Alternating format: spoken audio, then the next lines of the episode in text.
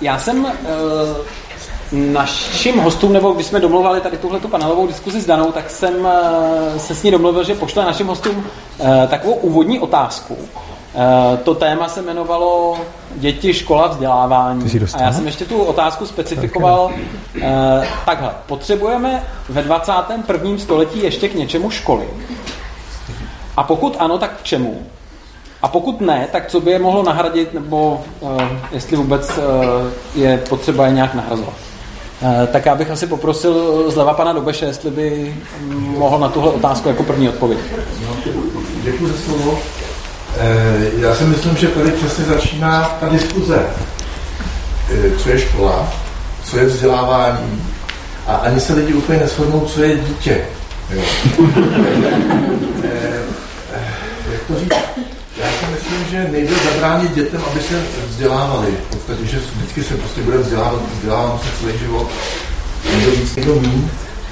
E, ta tradiční škola je evidentně e, na rozcestí, nebo jak to nazvat, proto jsme tady vlastně všichni, že cítíme, že ten svět je někde jinde a mm, vzdělávání je pořád někde daleko, daleko vlastně za to formální, ten, ten systém, vlastně ten, ty rámcové podmínky, které jsou tomu vytvořeny. A e, tady byla zmínka o tom, co dělám, co mě živí, tak já jsem vlastně zakládal domů Felix e, s dalšími lidmi a mě živí vlastně biznis, e, poradenství a lektorování pro dospělé. Nicméně hm, hlavně díky manželce se dostávám vlastně do toho vzdělávání do čím dál víc na úrovni těch dětí právě jsem u Ivana vyskočil, jsem vystudoval kreativní pedagogiku, to byla taková radost na damu. A e, všechno to dělám vlastně proto, že e, tohle mi dává ještě větší smysl, než to, co mě živí. Prostě já jsem vlastně celý profesní život dosavadní dělal jako určitou změnu paradigmatu v tom přístupu k managementu, výrobnímu procesu, k životnímu prostředí v průmyslu a ve chvíli, kdy jsem měl možnost vlastně si zakusit e, svobodnou demokratickou školu v praxi právě s těmi kolegy e, z Donu Felix, e, tak v tom cítím příležitost trošku jakoby nahlédnout do možné budoucnosti. Tady se asi shodneme v té diskuzi, že nikdo nemůže dneska, už to tady padlo říct, jak to vlastně teda bude vypadat. Za mě, když mám teď tu svoji vizi, jak bude vypadat škola stručně, tak si myslím, že už to nebude ta kamenná škola, ona už dneska vlastně přestává se si vázat jenom na, ten, na tu třídu, na nějaký ten barák, e, stává se už daleko víc virtuální, už se daleko víc vzdělávají mimo školu. Tak si myslím, že v budoucnosti, že to určitě bude o e, tom, že to bude e, více zasazeno do komunity, že to bude přirozenější. Prostě že se budou míchat eh, děti s dospělými daleko víc přirozeně, že to nebude tak strukturováno, jako je to dáno tím historickým modelem. Třeba u nás ve škole máme plné věkové míchání, což je super, že ty děti můžou být, kdo s kým chce, podle toho, co je to. A i ti dospělí tam tak hodně jakoby eh, cirkulují, když se někdo zeptá, máme učitelů, to vždycky s tím mám hrozný problém, zase jako koho tam zahrnout, koho ještě, jako už jo, a a e, já třeba u nás pobývali nomádi, jo, takový ty cestovatelé novodobí, kteří sjezdí třetinu světa a teď mají fantastické zkušenosti a tohle jim dává smysl tam být třeba půl roku s tou komunitou.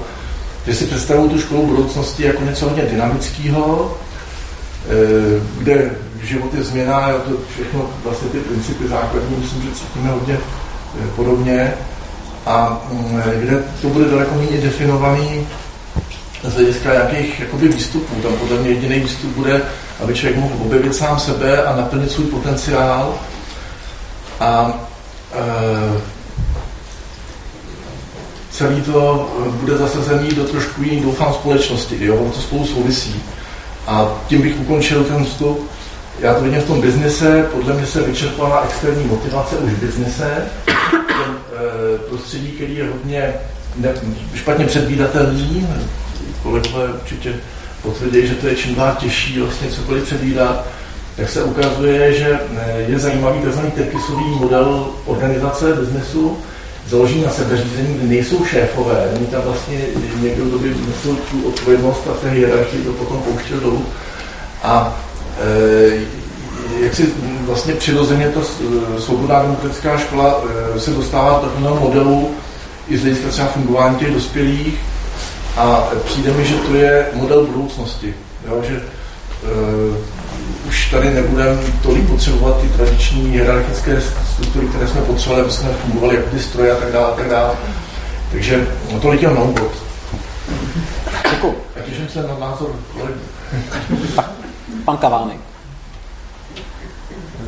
Já si tam myslím, že jo.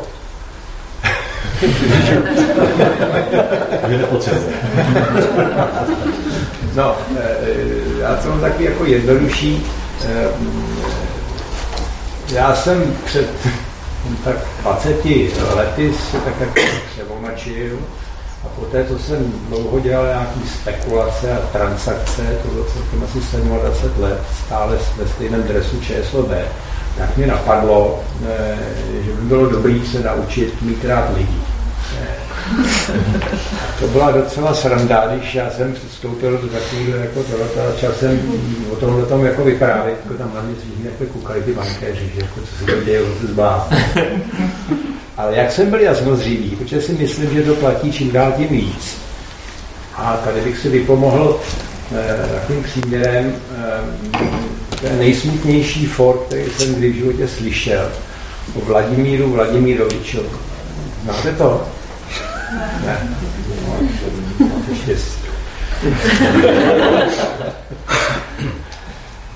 Bůh eh, nazřel, že Vladimír je nešťastný a oslovil ho a říká mu, eh, co by si spřál, Vladimíre, eh, to ti splním, ale věz, že to, co budeš chtít, dám tvým sousedovi dvakrát. Vladimír se hluboce zamyslel a řekl, vypíchni mi oko.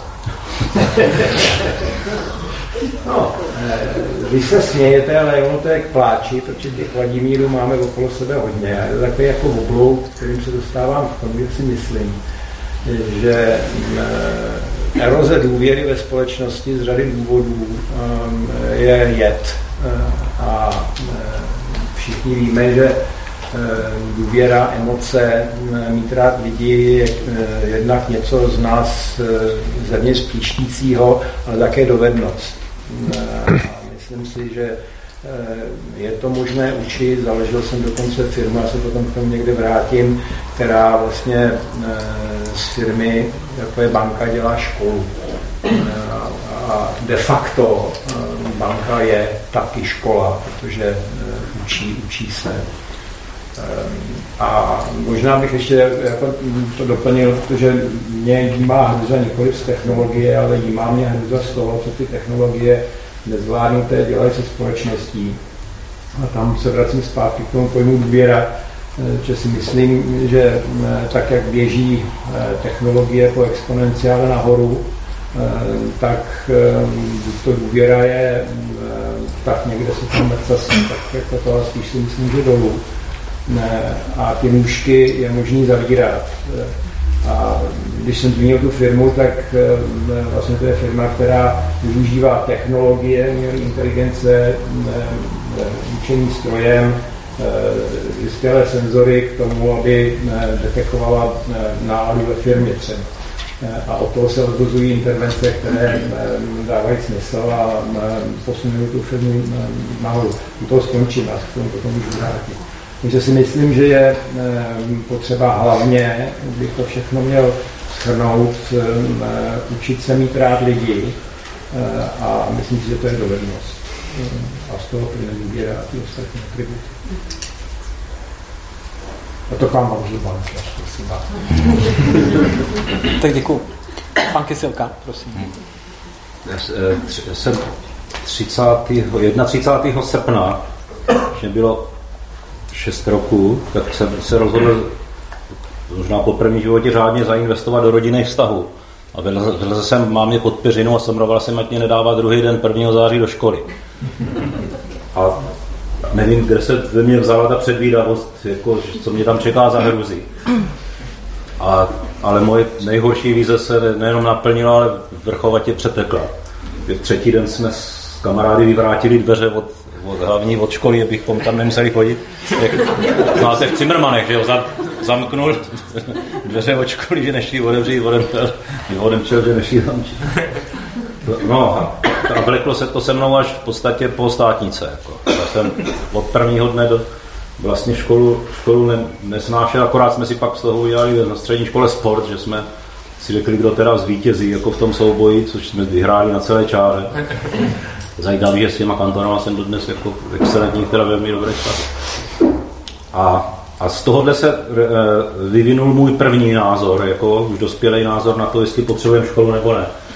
Jak padl po listopadu, v listopadu, jak padl režim starý, tak já jsem dokonce na jedné z prvních líp, kde jsem se právě poznal s vaším mužem, tak, tak jsem řekl nahlas prostě, že š, povinná ško, školní docházka, ne vzdělání, má být zrušena, a, nebo si někde, někam to napsal, dokonce tam identifikovali, že když to, když to bylo anonymní, že to musím být já, že to tam vy, vyslovil. Já jsem byl fakt na té anarchistické straně, že prostě, víte proč? Protože trošku každý jsme, posed, posed, každý jsme posedli efektivitou. A já jsem si uvědomoval, že to, co doma naučím děcka za týden, jo, na to oni ve škole potřebují 3-4 měsíce. Já jsem byl radikálně, to ještě se v Česku vůbec nemohlo mít tuto domácí vyučování, který je povolený dnes. A, ale musím vám říct, že ten názor jsem změnil totálně. V mezidobí. Totálně. A, a mám, dva, mám dva důvody. Jednak podobně jak, jak oba předřečníci, tak vlastně v tom jako reálném životě biznisu, není to jenom biznis, protože třeba i s Pavlem sedí na řadě neziskové. Najednou asi mě teda začalo docházet, že, že ta efektivní výuka konkrétních znalostí je jedna věc, ale získání sociálních dovedností, které jsou extrémně extrémně důležitý v digitální jakož ještě paradoxně. Že to ne, nenaučíte děti doma, když jste s nimi jako rodič a naučíme tu matiku stokrát rychleji, tak je nenaučíme ale sociální dovednosti. No?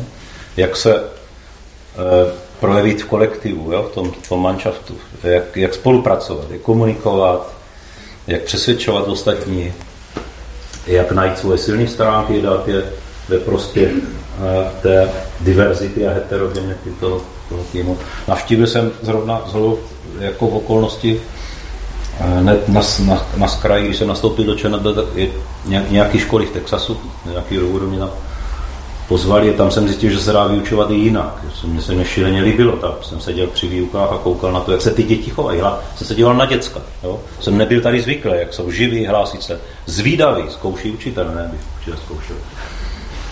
A, takže to byl první obrovský důvod a dneska vlastně, jak, jak Ondřej zmiňoval, že, že jsme založili s Táňou a s Google a dalšíma to 6D Academy, 6D Academy, tak co, co my vlastně děláme v 6D Academy, že chodíme do firm, do firm a do neziskovek a, do, a samozřejmě pomáháme, pomáháme ty firmy, aby se transformovaly a našly se v 21. století, ale zároveň je vzděláváme a, a víte, na co je vzděláváme? Na to, co ty lidi tam neumí. Jako, prostě a přitom zoufale potřebují. A ve to jsou sociální jako měkky, měkky takzvané dovednosti. Jo. A tam mě došlo, že, to, že v tomhle tom je normálně ta škola absolutně nezastupitelná. Totálně nezastupitelná. Že proto jsem radikálně změnil, to je ten první důvod.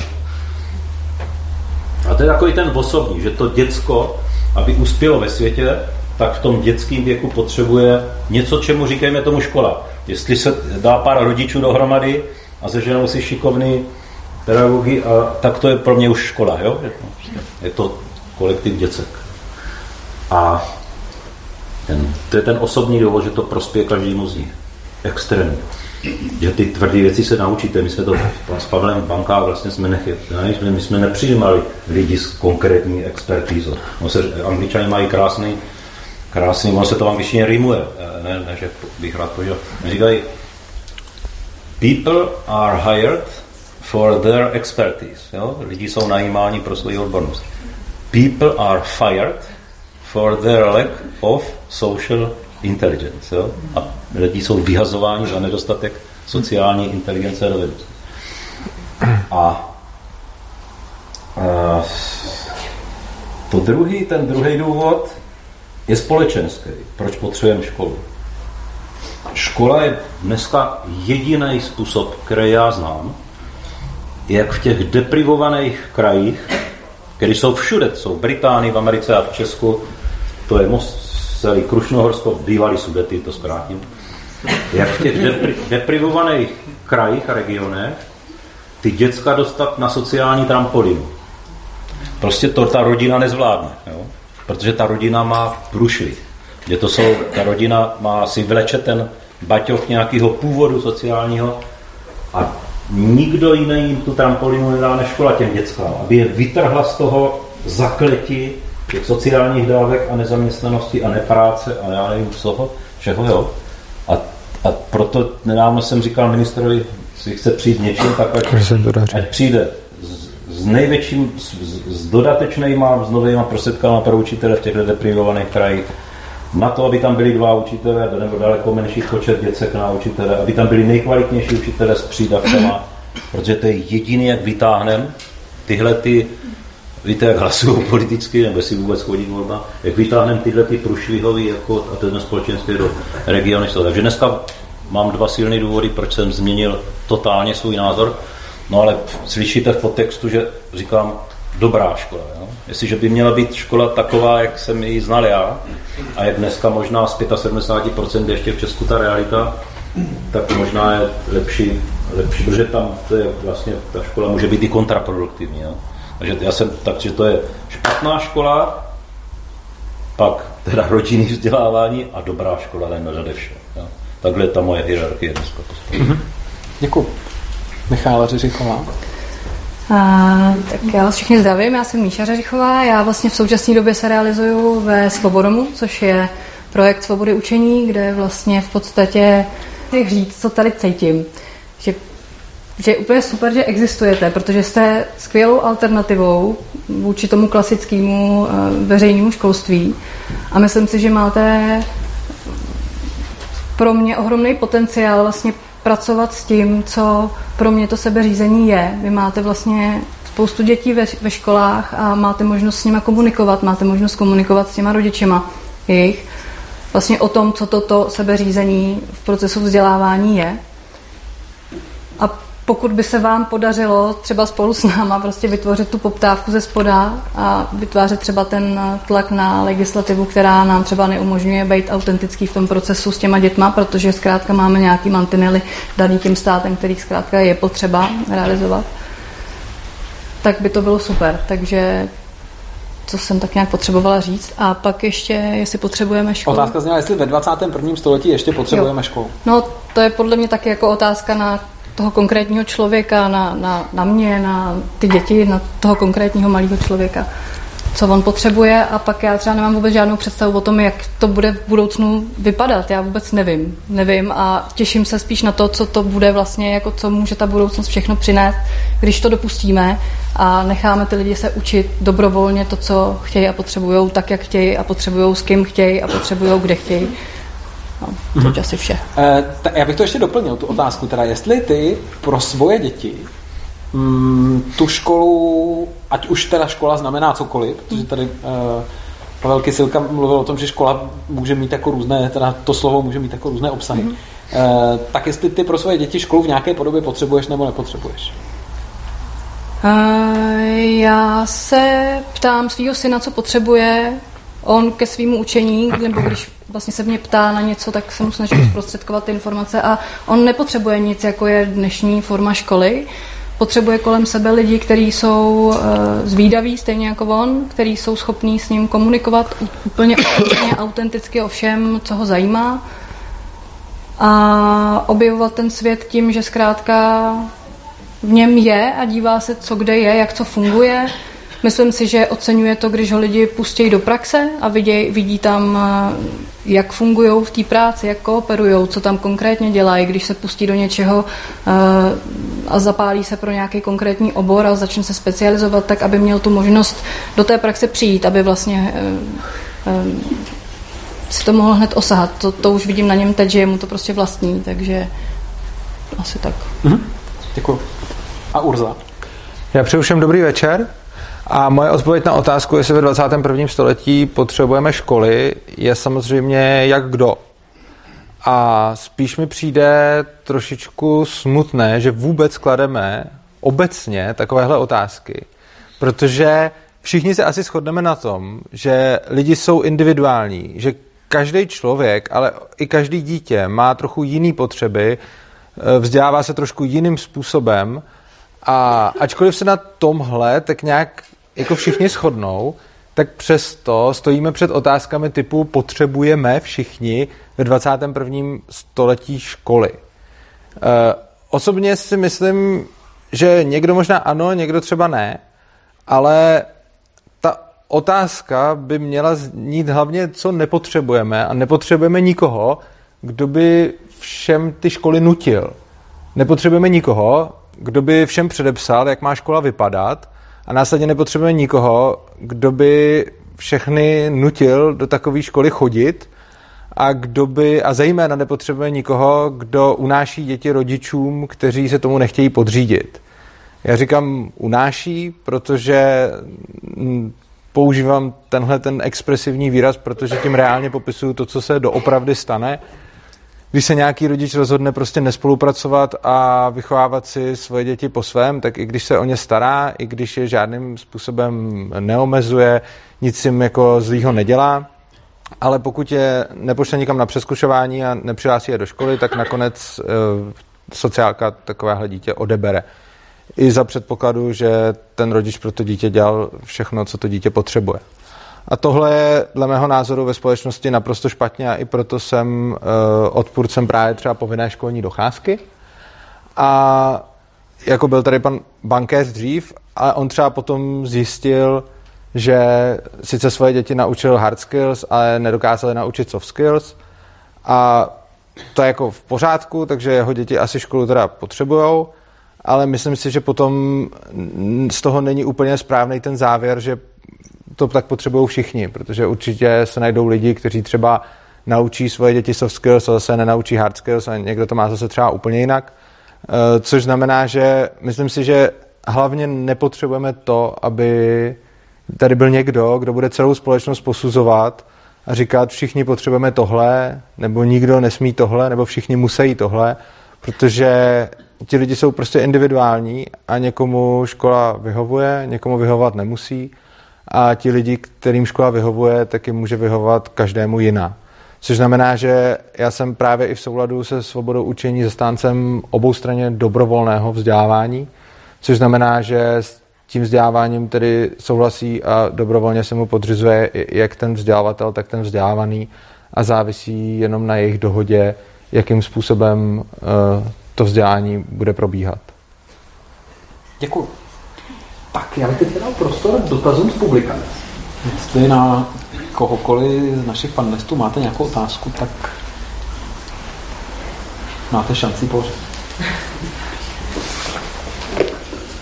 Já se představím, že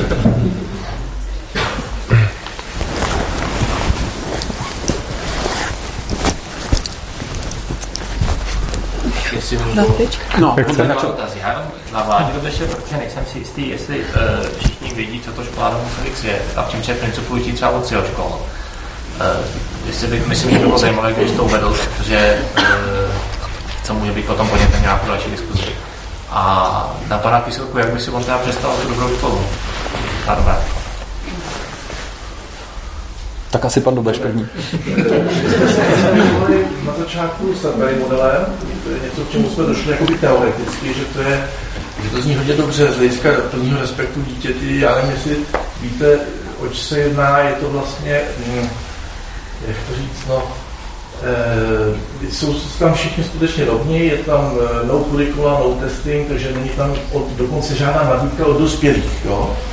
Je to škola v tom smyslu určitým způsobem extrémní, Nicméně, když se do takové školy podíváte, tak ty děti jako eh, fungují na první pole velice dobře, e, jsou v pohodě, vypadají starší, když s váma komunikují, prostě měl jsem e, úplně skvělý dojem z toho prvního setkání, tak jsem tady model na Vědkalerně, jsme se dostali náhodou, pak jsme se dostali na setkávání z škol evropských, ještě než jsme zakládali vlastně do A postupem času i vlastně tu praxi, kterou jsme zkoušeli potom tady v Česku, tak jsme došli k tomu, že e, vlastně, když to necháte na těch dětech, tak oni vám ten model jakoby posunou někam. Takže jsme úplně nepřevzali e, vlastně ten model demokracie většinový, který je celý, že se hlasuje, e, většina přehlasuje menšinu, ti nám říkali, jo, to je ale blbost, přeci my se cítíme blbě, ať už jako ty, kteří přehlasují nebo přehlasovaní, takže vlastně zavedla z komunita něco, co jsme pak dohledali, že jsme měli sociokracie, Eh, došli jsme i k tomu, že dobrý tu nabídku eh, mít, eh, nejen kvůli tomu, že to vyžaduje jaksi stát a my jsme registrovaná škola, ale aby se mohli ty dospělí nějak prostě projevit v tom, co umějí dělat a ty děti viděli vlastně, že existuje kníž třeba pro ně bude zajímavé se dozvědět víc o tom zvířeti a tak. A i, i vlastně při mm, jaksi, hlubším pohledu do toho servery systému člověk zjistí, že něčím uvízl možná taky v těch 60. letech v Americe. A takže když se mě někdo zeptá, jaký máme koncept té svobodné demokratické školy, já jsme asi nejblíž to si asi znáte, ten typ školy, že tam ta nabídka je, ale ta věc se mění, jo, takže prostě podstata je důvěra, to tady padlo opakovaně, to jsme si destilovali jako jediný jasný slovo, který ale je jako, to je zase to, tom, co vidí, jo, ale mít plnou důvěru v dítě je strašně jako velká výzva, jo? že máme ty programy v hlavě, ale co když? A, jo? a nám se osvědčilo, když tam ta plná důvěra je, tak ty děti se chovají e, velice odpovědně a najednou se chtějí vlastně sami učit a je to podobný efekt jako v těch terpisových organizacích, když důvěřujete lidem, že budou dělat dobré věci, tak oni je fakt dělají. Jo? Je to, a je to výzva pro ten dnešní svět. To je to, co myslím, v tom velice dobře souzníme tady všichni, já to vidím jako určitou křižovatku, že buď ty technologie, které nás eh, v tomhle předběhly, v tom sociálním vývoji, eh, vlastně použijeme k nějaké destrukci, anebo je využijeme vlastně a vůbec ten pokrok k, vůbec k nějakému naplnění humanity, konečně, naplno. Jo, že lidi nebudou muset dělat věci, protože někdo něco a jim to nedává smysl a něco. A že ten budoucí svět může být opravdu jako šťastný dar. Takže stručně ještě tomu, jak to funguje. Díky. A na pana Kyselku byla ta otázka s tou ideální školou.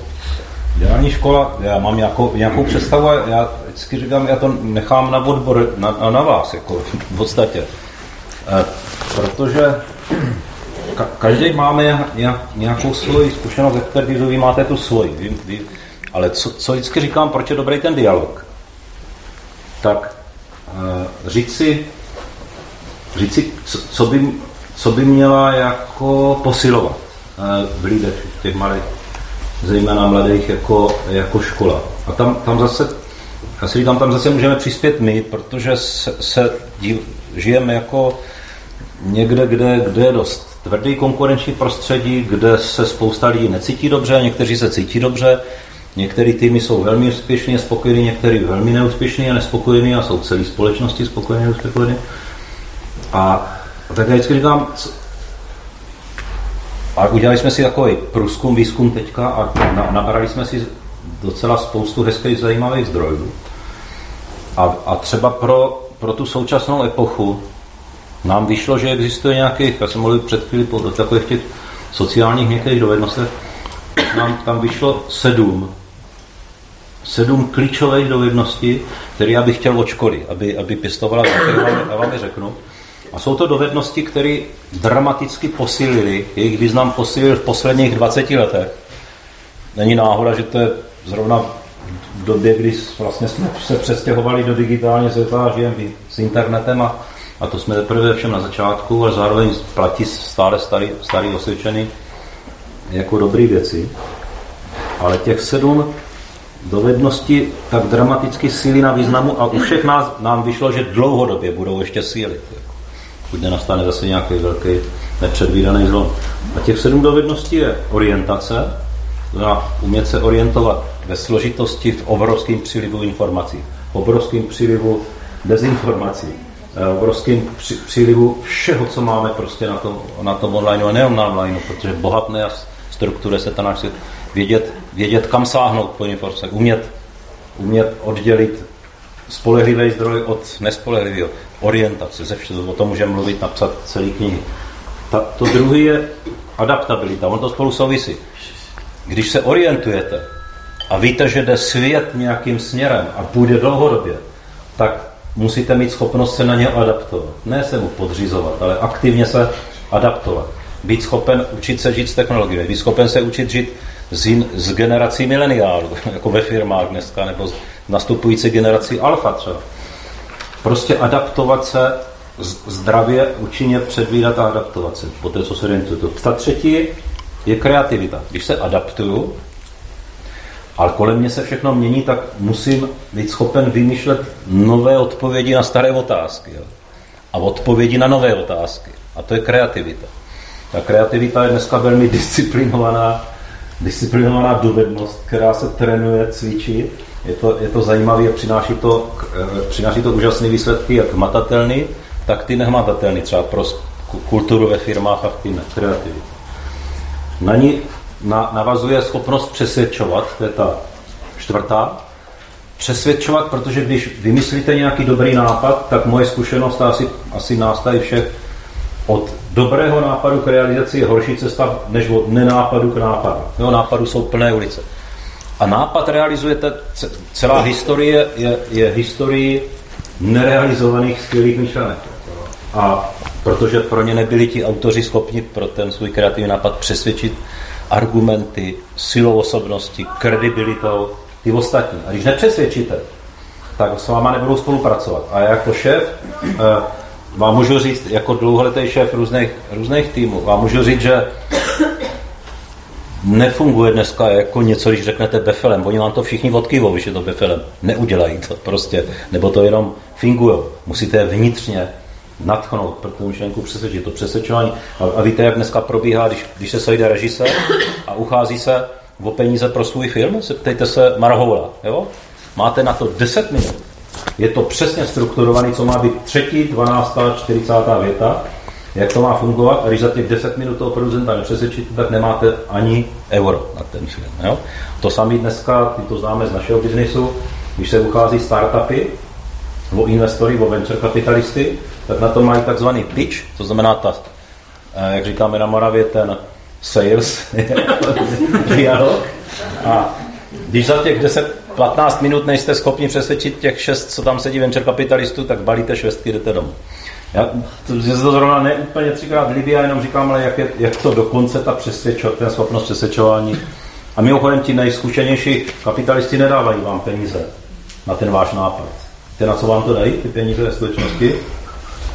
Na vaši přesvědčivost a na vaši osobnost. Že oni, když ten váš nápad za tři měsíce změníte a uděláte úplně nějaké jiné, ale oni věří vám, ne té blbosti, co jste vymysleli. Pátý, pátá dovednost, která z těch, z těch výzkumů vychází, je vedení lidí. A tam už to padlo. Dneska nejlepší firmy se změnily z autokratického řízení na demokratický participativní systém, kdy ten úplně obrácená pyramida řídící, jsme tomu říkali, kdy ten šéf je sluha, ta šéfová je sluha toho týmu a ten tým si řídí, co se dělá. A to je ta samořídící škola. Když si to nenaučíte ve škole, tak, tak to nebudete dělat ve firmě a pak to pracně ty lidi, ty dospěláky doučujete. Jo? Pak spolupráce. Spolupráce, jejíž součástí je komunikace. Jo? Spolupráce, jejíž součástí, jasný, říďte si svého šéfa, to bylo heslo u nás. A když to neumíte, tak je to váš problém. Ne je to. Spolupráce, jo? Spolupráce, jejich součástí je komunikace, včetně jazykových schopností. A třeba i žurnalistické. Dneska ve firmách se učí, jak napsat, jak, jak o složité věci napsat jednoduchý článek pro svoje kolegyně a kolegy. Spolupráce, kde znáte své silné stránky. Zase ve škole ve škole my jsme stavili vždycky na tom, nejde tě matika, tak se to pořádně uč. No?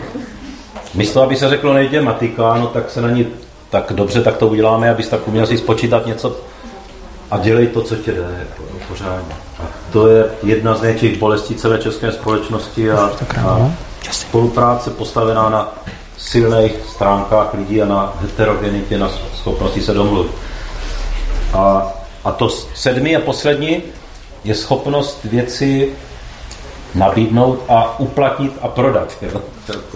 Prostě i když vymyslíte a dotáhnete do, do, do, do konce skvělou věc, tak vy musíte mít schopnost i prostě v uvozovkách, jak doslova, tak v uvozovkách obrazně jako prodat. Jo? Prodat i navenek do společnosti dovnitř, jo? ta schopnost, zase tam je určitá přesvědčivost a, a je tam empatie obrovská v tom schopnosti prodat věci. Empatie, protože já musím vědět, kdo to je, ten, komu tu věc nabízí, jaký má potřeby, čím žije, jaký jsou jeho, nebo její budoucí plány, jo? jaký jsou přání, emoce, teda hrozně byly. Takže to, to, je ta sedmička, co nám vyšla teďka a to, to, bych, to bych ta dobrá škola. Ale já nevím, jak to má vypadat. Vím určitě, že tam nemají, nemají být lavice, jak byly v klasické škole, že tam nemá zvonit, že se tam nemá známkovat. Jo? To jde přesně proti těm principům, ale zbytek já neumím, to umíte vy. To nevím. Děkuji. Jak mě tohle dodat? Jako? Tak, ještě jenom chci říct, že uh, naši panelisté mají samozřejmě možnost na sebe navzájem reagovat. Uh, tak, uh, já bych to zkusil. Tady Urza před chviličkou se o to už projevil zájem, tak já bych dal přednost jemu s dovolením. Ale určitě jste pořadí. Mně se vlastně hrozně líbila ta vaše řeče vidět, že jako víte, o čem mluvíte, protože určitě tyhle ty věci člověk v biznise a ve firmě a podobně potřebuje a úplně chápu, že si představujete školu, která, je to, eh, která to ty lidi naučí. Ale myslím si, že na tomhle bych eh, krásně demonstroval to, o čem jsem eh, tady, tady před chvilkou mluvil. Kdybych já třeba viděl školu, která učí lidi primárně tohle, tak bych jako ještě předtím, než bych se vůbec nad tím jako zamyslel a věřím, že to určitě v biznise jako bude dobrý, tak jsou ještě úplně další věci, které vlastně to dítě potřebuje v životě a následně v tom, jak dospěje. A když jste říkal těch sedm bodů, tak já jsem spíš předpokládal něco, že tam bude bod jako, já nevím, třeba jak být šťastný nebo, nebo něco takového. A ten mi tam třeba trošku chybí, a ono, to, že je člověk efektivní v kolektivu, že dokáže dobře prodat, že dokáže prosadit svoje myšlenky eh, třeba v práci týmu lidí, že dokáže dobře vést a tak, je určitě super a vy určitě víte, jak to dělat a pravděpodobně i víte, jak to učit a určitě jste z toho jako hodně dokázal. Ale eh, je, je to, co se snažím říct, je, že tyhle ty věci jsou pro někoho důležitý, ale třeba máte děti, pro který tyhle věci budou důležitý trošku méně, i když jako každý je asi, asi do života potřebuje. A jsou zase úplně jiné věci z jiné kategorie, jako třeba jak by mohl člověk rozumět sám sobě, jak by mohl zjistit, co vlastně chce v životě dělat. Jestli chce vůbec vést tým lidí, nebo jestli chce spíš být někde samotář, jestli je to třeba introvert, který ani tak nechce prosazovat v kolektivu svoje návrhy a nápady, byť jsou dobrý, protože ho to třeba tolik neuspokojí. A tím vůbec nechci kritizovat tu, eh, tu vaši myšlenku školy, která je určitě skvělá a určitě bude spousta lidí, který, kteří by do takovéhle školy chtěli chodit, ale spíš tím chci upozornit na to, že tím, jak jsme různí, tak máme každý úplně jinou představu o tom a, a každý dítě je taky jiný. Máme každý úplně jinou představu o tom, co vlastně eh, v životě chceme dělat a, a, co, a co potřebujeme. A z tohoto důvodu si právě myslím, že by žádná ta škola neměla být povinná, ani obecně ta škola by neměla být povinná, přesně proto, že eh, každý přijde s nějakým svým návrhem, který je z jeho pohledu určitě, určitě skvělý a určitě chce třeba tohleto předat svým dětem. A pak je samozřejmě otázka, o co ty děti stojí a jaké jsou vlastně jejich, eh, jejich životní priority. Já bych to ještě možná doplnila. Já se vám, abychom dodrželi pozadí, tak jestli pan Kysilka chce reagovat a potom pan Kavánek a pak eh, dám slovo tobě. Jo, to je, to je mě velmi blízký, co říkáte. Myslím, že to neodporuje. Ne. To říkám, že vlastně ten, ten průzkum, co jsem říkal, se zároveň dělal na, na už nějaké empirii, kde se zjistilo, že ti lidi jsou spokojeni. Jo, angažovaní, spokojení. A je to jenom většinový vzorek. Určitě, právě, ano. Co s váma Určitě. Pracu, musím pracovat se stochastikou, protože tady řešíme jako vzdělávání v 21. století, takže nějaká statistika tam, tam funguje, ale naprosto s váma souhlasím s tím štěstím buďte opatrný. Když se zeptali de Gaulle jednou jeden novinář, jste šťastný? A on řekl, jsou idiot nebo co? A řekl nám, eh, můj, můj první šéf americký, super, super, výborný, liberální, demokratický chlap, nám vždycky říkal, já nechci, abyste byli šťastní. Já chci, abyste byli spokojeni. a, a, a, ale jinak s váma souhlasím eh, s, s, téměř ve všem, že na začátku je samozřejmě, co chci, v čem se budu cítit dobře. Ano, to je, to je nějaký první, první předpoklad. A my tady spíš to berte jako nabízím ruku. Jo. Nabízím ruku, jo, moje škola, já bych rád měl takovou školu třeba nabízím ruku a nemusíš, ale jo. nabízíme to, že tady ty děti povedeme nejenom k tomu, aby si spočítali složitou rovnici, ale povedeme k tomu, když mají chuť se tohle, i tohle to naučit. To je, no, to... Díky. Pan Kavánek je na zadě. Já jsem měl potřebu říct, že mám hroznou radost z toho, jak to rezonuje. Ne, vy jste použil to slovo akvamarinový, což je, nevím, jestli to je pro vás známý pojem, současný industriální model, hierarchický, nesvobodný, protivný, příkazový, je oranžový, podle, toho Frederika. A ten nový model, akvamarinový, e, popisuje e, agilní komunitu založenou na důvěře a na radosti ze společného díla. E, a ta radost si myslím je pro mě velký téma, protože všichni chceme být, nemusíme být nutně šťastní, ale chceme mít radost. A když máme radost ze společného díla, tak to je teda opravdu, já jsem pak už úplně brauši. to, cítíte to, jo?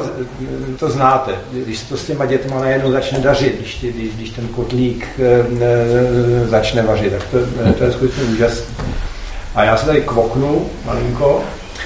Já jsem zmínil e, tu firmu, kterou jsem založil, Eh, se švédským Jilafričanem, eh, která podporuje školu eh, a v tomto smyslu já nevím, co to je škola vaše, protože to neumím, ale každá firma je nebo by měla být školou protože se musí neustále proměňovat. Já jsem to v ČSOB zkoušel, zažil, selhal 50krát a znova jsem to zkoušel a tak dále.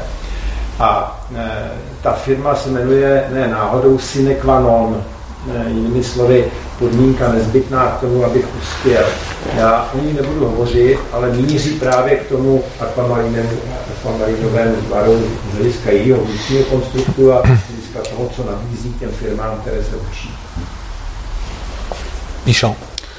No, já vlastně jsem jenom chtěla doplnit eh, původně vlastně Urzu, kdy jsem chtěla poznamenat, že vlastně my o tom všem přemýšlíme vlastně z hlediska toho stávajícího paradigmatu schoolingu, kdy, kdy v podstatě uh, z něj nevybočujeme a pořád se ho chápeme jako nějakého stažního rámce a vlastně mi v tom chybějí ty děti, jo? že my se tady zase bavíme znova o dětech, prostě jak to může být ta škola, jak by to mohlo vypadat, jak to vypadá teď, ale je to vlastně opravdu jenom něco, co můžeme posuzovat z té pozice teď a tady a z těch minulých zkušeností.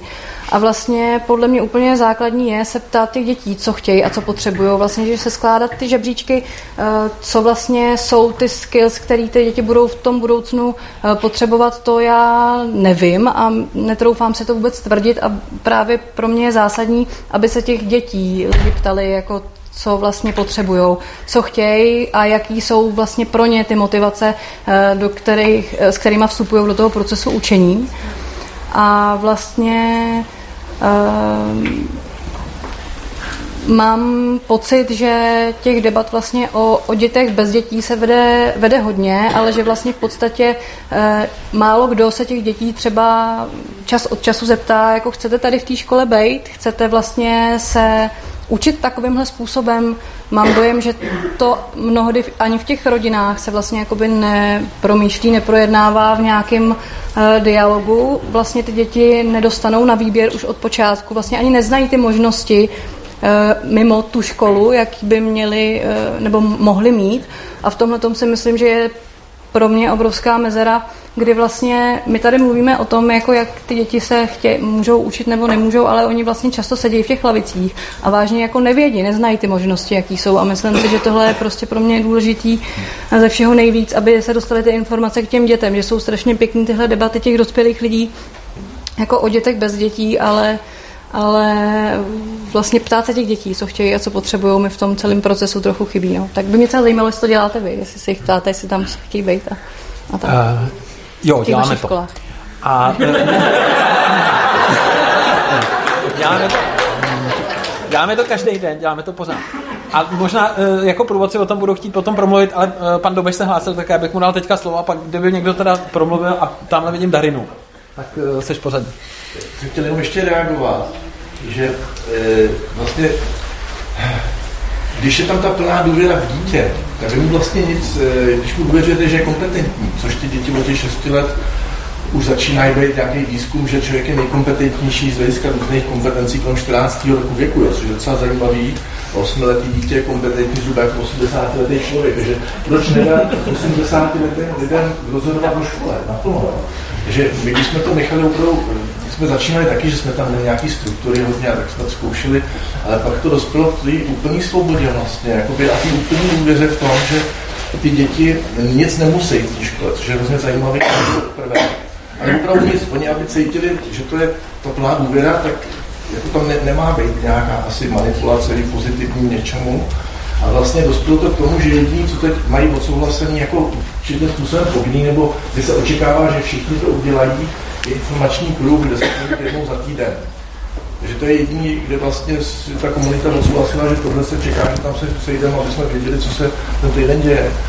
A e, ty děti, e, člověk se musí umět k ním připojovat hlavně, jako samozřejmě umíme dělat ty nabídky, jo, to, to, jo, to je super a je to nutná i věc podle mě, jo, není možný ty děti úplně e, nechat bez ničeho, musí tam být to inspirativní prostředí, ale ty děti v sobě mají opravdu fantastické věci, nápady a když mají tu možnost to projevit a rozvíjet, tak to prostě funguje samo. Jako člověk nemusí je vlastně už stimulovat, hele, tohle to by mohlo být jako pro tebe já myslím, rozumíte, jo? že prostě, a je to změna opravdu toho přístupu úplně jako by obráceně.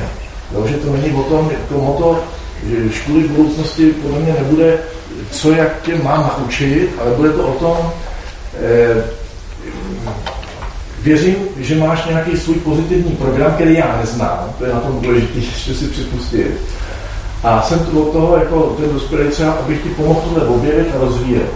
Jo, dneska to uh, tradiční paradigma je, hele, já přesně vím vlastně, co ty potřebuješ. A teď jenom je, je to o té pedagogice, jak to zařídit, aby teda to dítě tohle absolvovalo. Takže je to úplně jiný přístup a samozřejmě není to jen, aby to jen nevypadalo jako nějaká idylka, je to strastiplná cesta, když se člověk vydá touto důvěrou, není to legrace, ale ty dospělí, jako se tam každý řeší na hodně sebe, v tom důvěře vlastně. Ale jako, myslím si, že takhle bude ta škola jednou vypadat. Děkuji. Darina se hlásila a potom Jana. Já jsem se chtěla zeptat.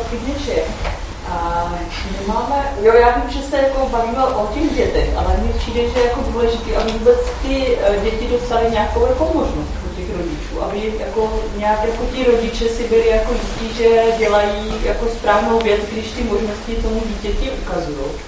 A oni, uh, oni často jako vědí, že to, s čím prošli, jsou, je jako špatně, nebo že by to jako nechtěli. A tuší, jak by to mohlo vypadat. Ale třeba mají kolem sebe nějaký další lidi, kteří s tím úplně nesouhlasí. A teďka ten jako krok jejich jako uh, začít to vnímat a jako fungovat v té rodině jinak je jako hodně obtížný a vyžaduje velkou odvahu. Jo? Tak uh, co byste třeba těmhle jako lidem řekli? A teď jako jenom prostě, co byste jim řekli, ne abyste je přesvědčili, ale co byste jim jako řekli. Takže co říct lidem, kteří se bojí příliš odvážné školy?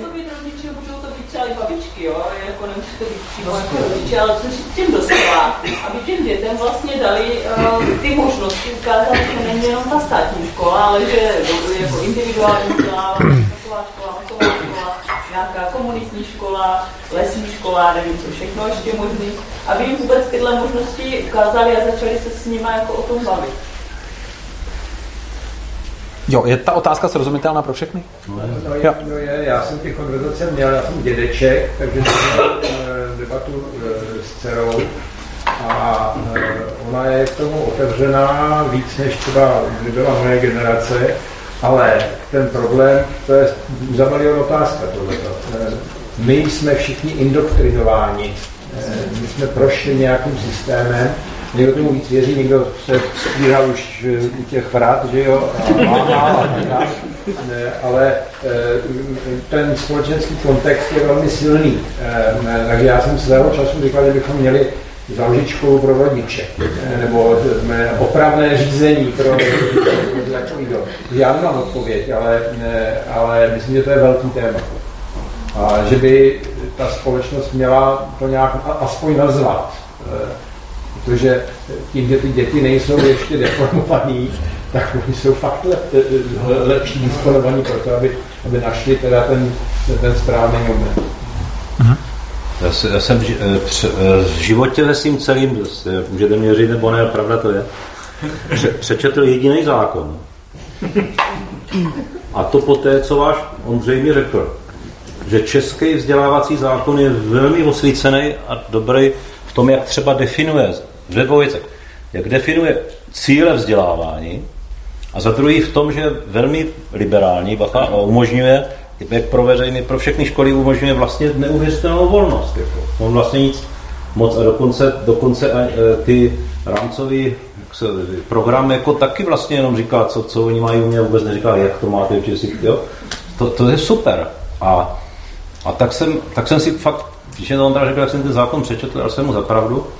A tak jsem přemýšlel, a já jsem vždycky myslel, že tím nejvíc, tím, co je nejblbější na tom českým vzdělávacím systému je ministerstvo. Jo? Ne, že bych změnil názor na ministerstvo, ale, ale, ale hloubkou analýz nebo něčím průzkumem zjistíte, že nejblbějším na celém edukačním systému jsou rodiče. Jako. Protože tak se to vždycky učilo a my jsme tím, tak, proč, to, proč tam ty, jak to, že tam u vás jako si tam děti leží na zemi a nezvolí Prostě, ale, a dneska, ale to není, jako vy to víte, vy to víte dobře, ale vy ještě máte osvícený rodiče, protože buď, buď už vám ty děti tam dali, jako ty osvícení, proto to dali k vám, anebo jsou, jsou přesvědčeni tím, že, tam, že to má nějaký dobrý výsledky. Ale co ti ostatní chudáci? To je prostě... A teď ten vliv rodičů na zakladatele je obrovský, protože to jsou voliči, jako tam v tom v té obci anebo v tom kraji. A, a ten nápad jako založit školu pro rodiče dobrý, ale jenom náprav, nápravní zařízení, ne školu. Normálně nápravní zařízení. A ještě vám řeknu poslední věc ze života. My, my uči, jako, jako sigly učíme ve firmách design thinking, asi to znáte. Na Stanfordu, kdy si vymysleli vlastně takovou techniku, kdy kdy učíte ty dospěláky v, če- v jakýmkoliv týmu kreativitě, trošku proti učit kreativitě. No to tak je, že zeptáte Jardy Kulhavy, olympijského vítěze, na co myslí při závodě, tak on říká, každou, chvíli, každou vteřinu myslím na to, abych správně šlapal všema svalama. Rozumíte? Tohle spod odpoví. Takže my tam vlastně ten, ten design thinking učí dospělí, jak každou vteřinu dělat ty správné věci, aby byli kreativní a najednou vymýšleli krásné, krásné věci. A víte, a, a psycholog, který nás to učil v Google, jako e, ten design thinking, tak, nás, tak nám řekl, víte co, víte, co vás vlastně učím? Techniku, jak ze z dospělého mozku odloupávat jednu vrstvu cibule za druhou. Až se dostane ten dospělý k tomu svýmu dětskému jádru, který tam furt je schovaný. A to dětské jádro se jmenuje zvídavost, tvořivost radost ze spolupráce, potlačení ega a ty už to říkal, radost nad společným něčím, výsledkem. Takže dokonce večer nikdo neví, kdo na, to, na ten nápad vlastně přišel, že úplně sdílí. Jenom odlupování slupek. A mně to pak došlo. Zajímavý techniky říkáte, proč zrovna tady teďka dřeme ty lidi na to. Ne, to je odloupnutí vždycky každé, na číslo ještě dostanete k tomu Míšo. No já jsem chtěla reagovat na to spílání těm rodičům, že já si myslím, že oni mají opravdu těžkou pozici, že vlastně eh, to paradigma tak, jak je udržovaný, opravdu způsobuje to, že oni mají strach. A já chápu, že ho mají, protože prostě je obklopuje kultura, která je založená na eh, reprodukci strachu do jisté míry, takže eh, jim rozumím. A pak druhá věc je ta, že vlastně v podstatě teď, jak eh, vy jste popsal tu benevolentnost toho rámcového vzdělávacího programu a další návazní eh, legislativy, co se týče eh, vzdělávání, tak já si to úplně nemyslím. Já si myslím, že dneska, i když vlastně zvolíte ten nej podstatě liberálnější způsob vzdělávání v České republice, a to je individuální vzdělávání, tak i tam ty děti musí absolvovat každýho půl roku přeskoušení. V podstatě i v těch školách jde o to, že dokud je jakoby uvozovkách klid a nic se neděje, tak eh, může procházet v rámci té liberálnosti toho eh, rámcového vzdělávacího program, programu a na něm postaveného eh, školního vzdělávacího programu LECOS do té doby, než přijde nějaký průser. Takže já se domnívám, že dneska v podstatě vy si založíte školu, začnete fungovat, dejme tomu, tak jak říká Vláďa, jako nějaká sedbery škola, kde vlastně je všechno v podstatě dobrovolný. A pak přijde ten rodič, který přijde s těma svýma strachama a začne jako vám říkat, no jo, ale jako ty děti přeci už by se měly teda v lednu začít aspoň třeba tu češtinu učit, nebo teda aspoň tu matematiku. A v podstatě, eh, pokud vy jim nevyhovíte, tak můžou udělat to, že vás začnou tlačit a začnou říkat, ale podívejte se, tady v zákoně stojí tohle a tamto a pokud jako to neuděláte, tak já si asi půjdu stěžovat na tu školní inspekci a já si troufám tvrdit, že když ta školní inspekce přijde a vy tam nebudete mít prostě seřazený portfolia, hromadu výstupů a vést záznamy o tom, jak ty děti vlastně se vzdělávají a v čem, nebudete jim dávat hodnocení, vysvědčení, což je vlastně eh, podmínkou k tomu, abyste naplnili eh, koncept sedbery škol, tak vlastně ty děti nehodnotit, pokud o to nepožádají, tak eh, to není jen tak, že tu školu udržíte. Prostě v podstatě budete muset se té inspekci spovídat a je dost možný, že pokud neodstraníte ty pochybnosti, tak vám tu školu zavřou. Taková je si myslím realita. A myslím si, že e, to, že je ta legislativa taková, jaká je, právě neumožňuje ve stávajícím vlastně právním systému zřídit si takovou školu a dlouhodobě ji udržet. A právě proto si myslím, že vy máte za sebou velkou organizaci a máte vlastně za sebou velké zkušenosti a myslím si, že máte eh, v podstatě ten potenciál, eh, pokud tu potřebu máte, být autentický s těma dětma a uvědomujete si, co to ten proces sebeřízení je a že vlastně není v podstatě možný v těch eh, našich reálích z toho důvodu, že když někdo tím způsobem, jak jsem popsala, bude tlačit, tak vám může způsobit takový potíž, že vám tu školu zkrátka zavře.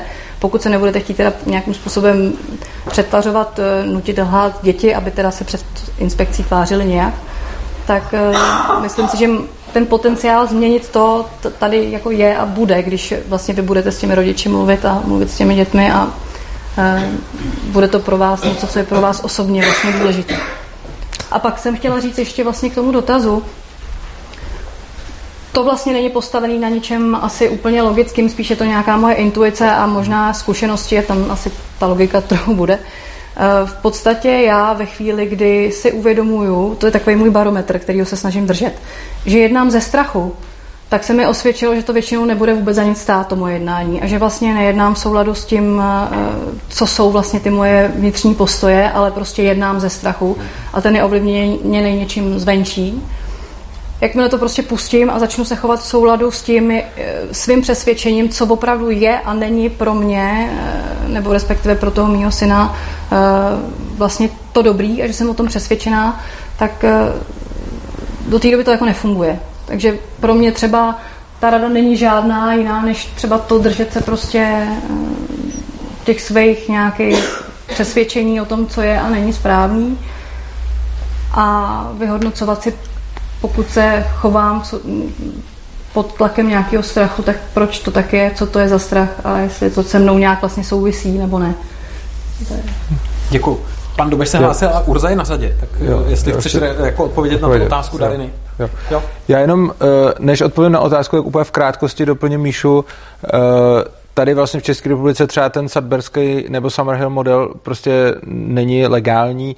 Nemluvě o tom, že když se říká, že ten zákon je liberální, tak on sice možná liberálně vypadá, ale reálně si jako máte teoreticky možnost založit školu, ale ten, kdo nad tím celým musí dát ten štempel, je to ministerstvo a z 48 soukromých škol, který si někdo pokusil založit na tento rok, ministerstvo zamítlo 27 a povolilo 21. Co... Tím porušuje zákon. No, jenže to je úplně jedno, jako reálně, reálně potom nakonec, jako ten problém je to ministerstvo, protože eh, ať si řekneme cokoliv, jestli to je nebo není liberální, tak prostě reálně si ty školy zamítají. A Potom odpověď na tu otázku je, mě se eh, před nějakou dobou eh, na jedné přednášce někdo ptal, když jsem říkal, že dítě by si mělo zvolit školu samo, tak se mě někdo ptal, jestli si myslím, že šestiletý dítě si dokáže samo jako správně zvolit školu. A já si myslím, že dokáže, a to z toho důvodu, že je sice pravda, že dítě si může vybrat školu, ve které třeba nebude mít dostatek, já nevím, hodiny jazyka, matematiky, nebo tam bude něco stát za prd a podobně. A i chápu, že šestiletý dítě to kolikrát nemusí ani být schopný ještě úplně posoudit. Na druhou stranu si myslím, že daleko cenější pro takového člověka, než to, aby měl o hodinu matiky navíc, navíc nebo lepší češtinářku, je ta samot, ten samotný zážitek a ta zkušenost, že skutečně tu zodpovědnost dostal, že to rozhodnutí doopravdy udělal a pak si doopravdy nese všechny následky. A je obrovský rozdíl mezi tím, jestli doopravdy necháme to rozhodnutí udělat to dítě, anebo jestli to jenom tak jako hrajeme, jestli to budeme fingovat, jestli to nějakým způsobem nafejkujeme a budeme jenom předstírat, že jsme tomu dítěti dali tu zodpovědnost. Protože ono to stejně nakonec vždycky to dítě nějak, jako možná ne na úplně vědomý úrovni, ale nakonec to vždycky nějak pozná, protože je to něco jiného. Takže prostě to, co já si myslím je, i když to dítě udělá nějaký rozhodnutí, který je z našeho pohledu špatný, například si vybere jakože méně kvalitní školu, která má třeba horší výstupy, tak i tak si myslím, že to hlavní, co to dítě mohlo udělat, je samo si rozhodnout o svém životě. A to je mnohem cenější lekce, než podle mě cokoliv, co ho můžou následně v té škole naučit a jaký bude rozdíl mezi tou kvalitní a méně kvalitní školou. Tím samozřejmě říkám, že eh, neříkám, že by ty rodiče s tím dítětem o tom neměli mluvit a že by mu neměli říct svůj názor. To samozřejmě je určitě dobrý. Je, je dobrý tomu dítěti vysvětlovat, co si myslíme, ale myslím si, že nakonec by to skutečné rozhodnutí mělo být na tom dítěti a to klidně i v době, kdy mu je třeba šest. A já se takhle učím sebe důvěře, že někdo mi dá to důvěru, já dělám ty rozhodnutí a pak si nesu ty následky a buď to uspěju nebo neuspěju, ale ten vztah mezi mnou a tím člověkem, který mi důvěřuje a nechá mě rozhodovat se o svém životě, je potom prostě založený na důvěře. No. Na řadě je pan Dubeš. Velice krásné téma rodiče. Já bych to řekl, že za ty čtyři roky vlastně, co snažíme o ten model, tak se velice posunuli rodiče právě. Kdybych říct, co se nejvíc změnilo, tak právě ty rodiče. Je to fantastický posun. Zatímco na začátku opravdu e, jsme byli vnímáni jako škola, která jakoby je přívětivá a zbyde, když už nic jiného nefunguje, tak opravdu se hlásí rodiče, kterým rezonuje ten koncept nebo vzdělávání nebo to e, sebeřízeného vzdělávání. A dokonce my jsme přijali jakou tu mantu těchto škol zahraničí, že tahle škola je pro všechny děti, ale ne pro všechny rodiče. A teď nám děti eh, vlastně nás eh, v tom trošku jako posunuli dál, že řekli, no ale to není přeci pravda. Přeci to musí být i pro všechny rodiče. A vlastně mají pravdu. A vidíme, jak se některý ty rodiče vyvíjejí s, s těma dětma. Jo? Prostě ty děti mění tu rodinu.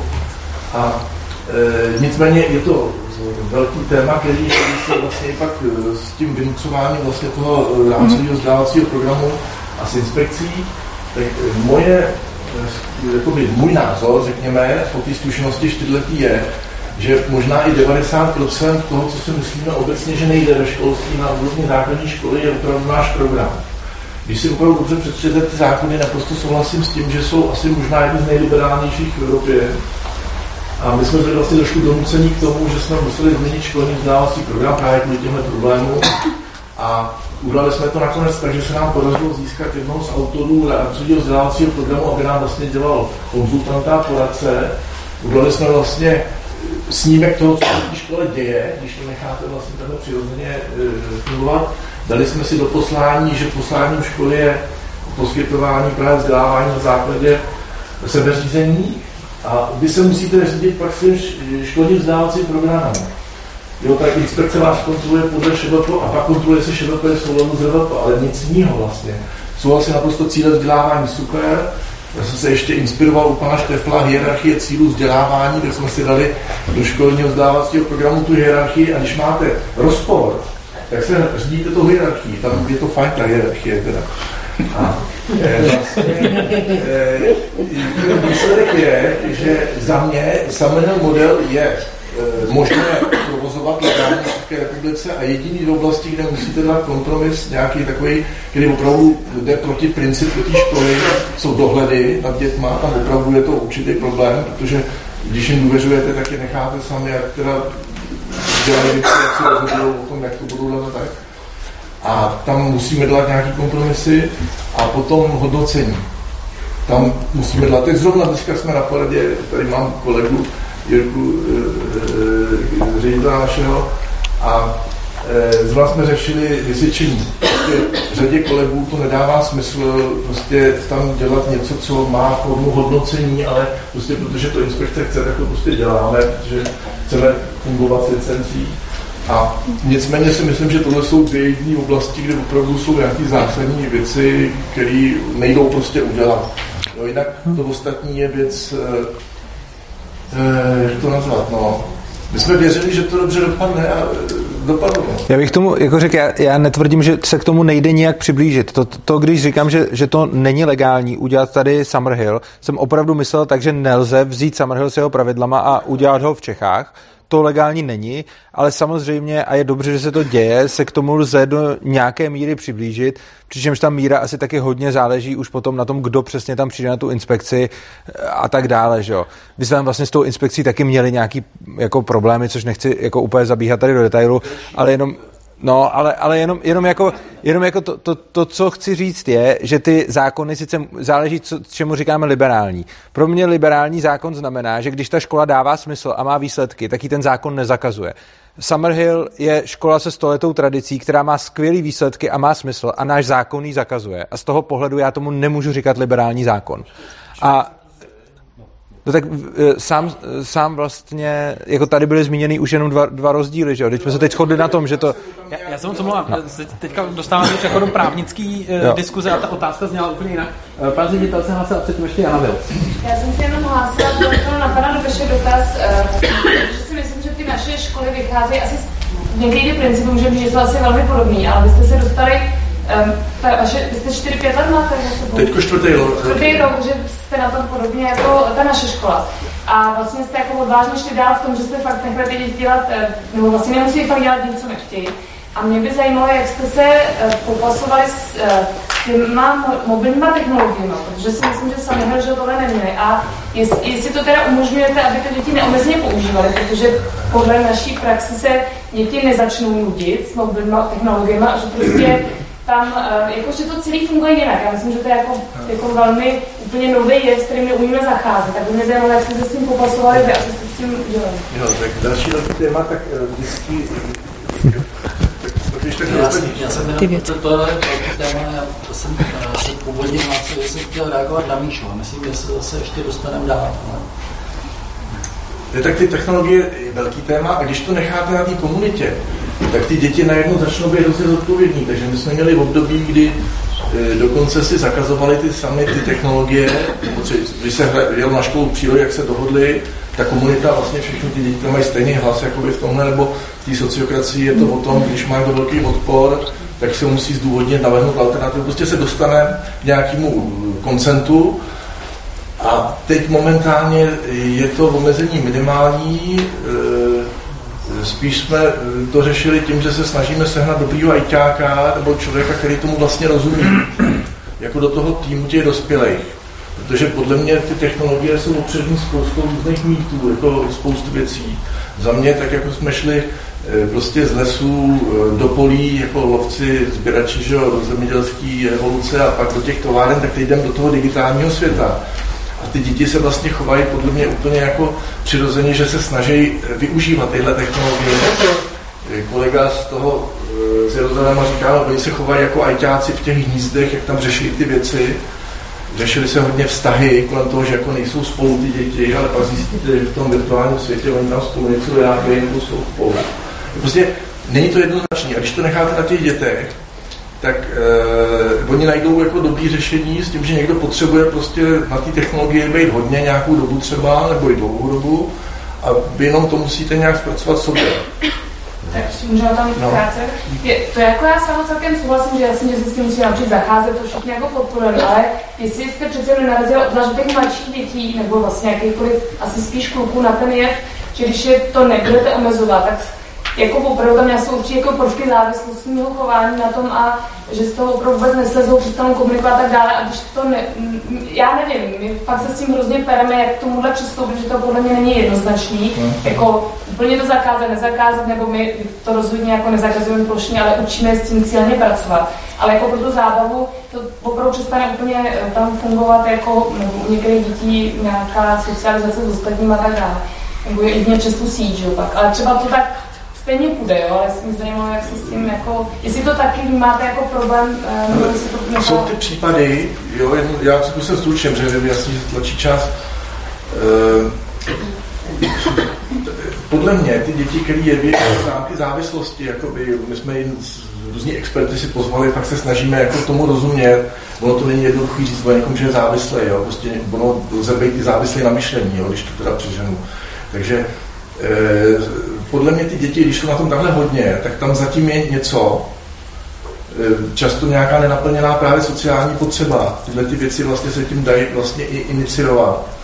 A e, když by někdo na tom opravdu byl závislý, tak si myslím, že to je vlastně situace, kdyby stejně na něčem byl závislý. Když, když skutečně by tam byly ty znaky, všechny závislosti, tak jak se to definuje. Takže a ty děcka se fantasticky vzdělávají, to je zase to, co Eh, jak si vím od pana Štefna už dlouhodobě, že koukat se na eh, počítačové hry jako na něco škodlivého, tak jde o to, jo, co tam je, co, co to mm, přináší těm dětem. Eh, spoustu těch her je evidentně edukativních na první pohled a když jsem měl problém s nějakýma těma střílečkama, tak a snažil jsem se připojit k něm, tak zjišťuju, že to je edukativní až na ten třeba pátý pohled, nebo jak to nazvat, jo, nějakým způsobem. A e, pak člověk musí projevit svoji emoci a svůj názor, to tam jako samozřejmě děláme. Bych možná ještě chtěl říct, že se nám velice osvědčilo možnost všech projevovat své emoce. Pokud to někoho nějakým způsobem ne, nezasahuje negativně, je to v rámci respektu, tak třeba i si tam může zanadávat. Jo, když to, jo, přeženu. A to je hrozně důležitý. A pak ten intelekt si najde cestu, jak říkal už pan Díl, to se pak jako tohle projevuje. A někdy to může být prostě i spojený s těmi počítačem. Pan Kavánek chtěl ještě reagovat? No, ne, ne na to zakázat, nezakázat, nechat rozhodnout, ale ne, e, trošku od lesa. Agrární revoluce v našem e, vnímání je, jako, že to byla skvělá věc. E, industriální revoluce, jakože to vlastně byla skvělá věc a posunulo nás to někam hrozně dopředu. Ono to vůbec není pravda. Ehm, eh, Harera říká, že agrární revoluce byla jedna jeden z největších průšvihů, který eh, se stal, protože pak bylo otroctví a tak dále. Industriální revoluce nemlich tak. Já jenom říkám, bacha na to, eh, já jsem zažil totalitní socialismus, volný až moc volný kapitalismus, ale Teďko to není o volném pohybu zboží, lidí, kapitálu, ale o tomto volném, ale ještě data. A teďko jsme v době dataismu. Ne. My nevíme, co to znamená.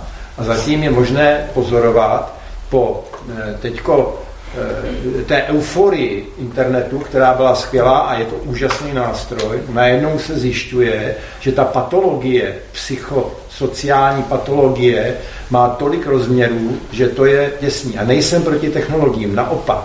Moje firma využívá technologie pro to, aby, eh, abych nabídnul eh, lidem lepší vhled do toho chování a tak dále. Takže eh, nevím, jestli to vede na to zakazovat nebo nezakazovat, ale myslím si, že jsme ve zlomové době a že to vůbec neuvědomí. Máte slovo. Jo, tak teď já možná bych se chtěl vyslovit obojímu, ale Vezmu to po pořadě. Ještě k tomu, eh, co říkala Míša, jak ona eh, eh, mluvila o tom strachu. Já mám přesvědčení a vlastně se to na našem příkladu i ukázalo, že to tak bylo, že ve chvíli, kdy jsme s těma orgánama, s tou inspekcí prostě jednali a měli jsme v sobě ještě nějaký, jako, nějaký boj, vymezení, Eh, tak ono to nešlo. Eh, my jsme eh, se s nimi potýkali jako navíckrát. A, a, a i s těma rodiči mám vlastně Eh, Ve chvíli, kdy je tam ten boj, tak to prostě nejde. Eh, Ale ve chvíli, kdy je tam otevřenost, eh, tak to jméno prostě šlo. A my jsme pak s tou inspekcí přestali eh, bojovat. Eh, Byli jsme poměrně otevření a jenom jsme si prostě šli jakoby zas, eh, eh, byli jsme přesvědčeni, že to, co prostě chceme a děláme, eh, že je správně a eh, nakonec to dopadlo. A eh, krom, eh, takže myslím si, že je dobrý jako se soustředit na tu otevřenost a i v tom vztahu s těma rodičema. Eh, Vlastně eh, se proměnil i díky tomu, že my jsme ještě víc otevření. Eh, A eh, co se týká eh, těch institucí, tak eh, oni mají ten eh, legislativní rámec je poměrně jako bez sluš, jako umím si taky představit volnější. A tam je jako problém v tom, že eh, ve chvíli, kdy, eh, nebo zatím se mi jeví, že eh, čím je jako vlastně volnější a vymezenější, tím je to ale eh, trošku taky pro- problém s tím, jestli ta instituce tu svoji mo- jak, jak vlastně nakládá, jestli nakládá z pozice moci a zneužití moci. Protože teď vlastně mají, uh, ten, ty mantinely jsou možný jak tak, aby jsme existovali, tak, aby jsme, uh, aby nám jako típli tipec, jo? A uh, občas mám jako zprávy třeba i z toho ministerstva o tom, eh, co by třeba pan minister Kamberát směřoval, ale taky mám zprávy o tom, jaké jsou na něj vyvíjeny tlaky z pozice moci. A to je problém. Uh, jo, já se moc omlouvám. Já prozatím děkuji za všechny otázky a děkuji hlavně našim panelistům za uh, odpovědi a za diskuzi. Uh, debata nekončí, ale bude pokračovat v jiném formátu. Uh, ten formát bude vypadat tak, že Urza s Míšou Řezichovou zůstanou tady v téhle místnosti a vy s nimi můžete dál diskutovat, pokud o to máte zájem. A opatro výš, potom jsou připravené tři místnosti. Jedna je s nápisem Pavel Kysilka, druhá je s nápisem Pavel Kavánek a třetí je s nápisem Vladimír Rubeš. Takže prozatím děkuji a zvu vás na další pokračování debat a e, těším se, že se ještě potkáme dneska večer.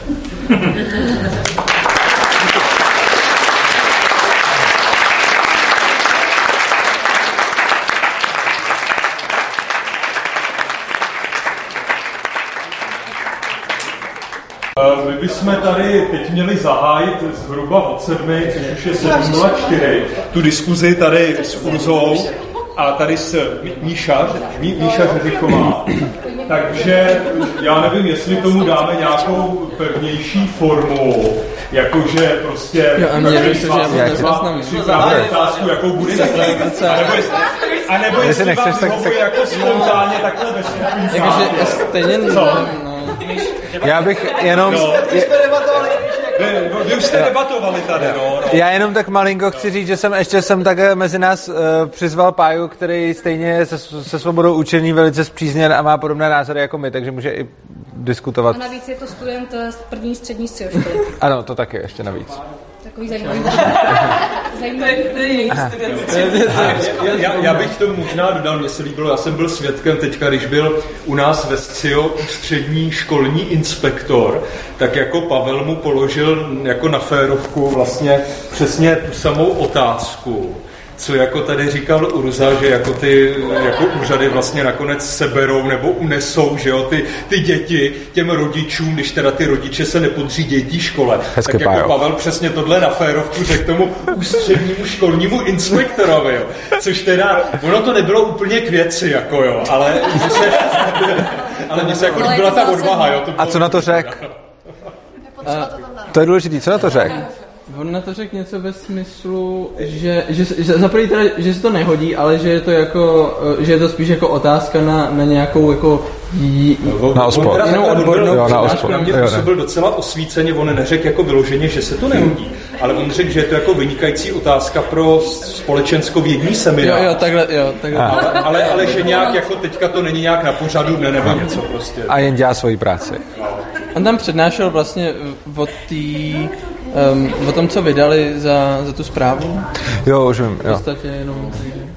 Tak jo, tak zahájíme diskusi. Jo, vlastně já jsem vzal moderátorovi práci. No ne, ne, tak já jsem doufal, že tady budu k ničemu, jako jo, ale tak pokud by někdo chtěl vznést teda nějaký osvícený dotaz tady na naše hosty, tak prosím. No. Klidně i neosvícený dotaz. Všechny dotazy berem. My jsme, my jsme tady teda rozjeli debatu, technologie a ještě jsem teda nedopověděla myšlenku, jenom vlastně v podstatě jsme nakousli to, že já jsem teda vlastně na to reagovala tím, že si myslím, že i pokud by kdokoliv z dospělých vyhodnotil, že jiný dospělý uh, má nějakou závislost, kterou si neví rady, tak uh, mu o tom může říct, může s ním o tom diskutovat, ale nemyslím si, že by měl zasahovat do toho procesu nějak víc a myslím si, že i kdyby u nějakého dítěte vzniklo to též, co závislost u dospělého člověka, tak si myslím, že to je tělo toho dítěte, eh, jeho čas, eh, jeho majetek, takže si myslím, že je to prostě na něm, jak si eh, s tím naloží. A nemyslím si, že prožít si zkušenost závislosti je nutně, nutně špatně a myslím si, že je to součástí života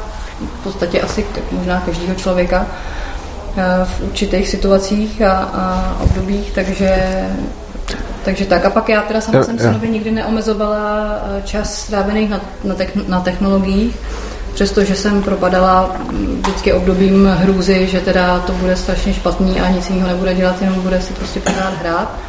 A pak jsem vždycky znova nabývala tu důvěru, protože jsem viděla, že kromě toho hraní dělá i něco jiného. A i kdyby nedělal, tak dneska už si říkám, že vlastně je to opravdu jeho čas a že on vlastně na tím hraním tráví spoustu času i s jinýma dětma, kdy vlastně kooperují, učí se tam spoustu věcí, já nevím, jestli jste hráli někdy Minecraft, ale prostě to je vlastně v podstatě neustálá kooperace. Teď jsme vlastně vytvořili server, kde teda paříme všichni, že možná jsem závislá, nemám o tom tady co diskutovat.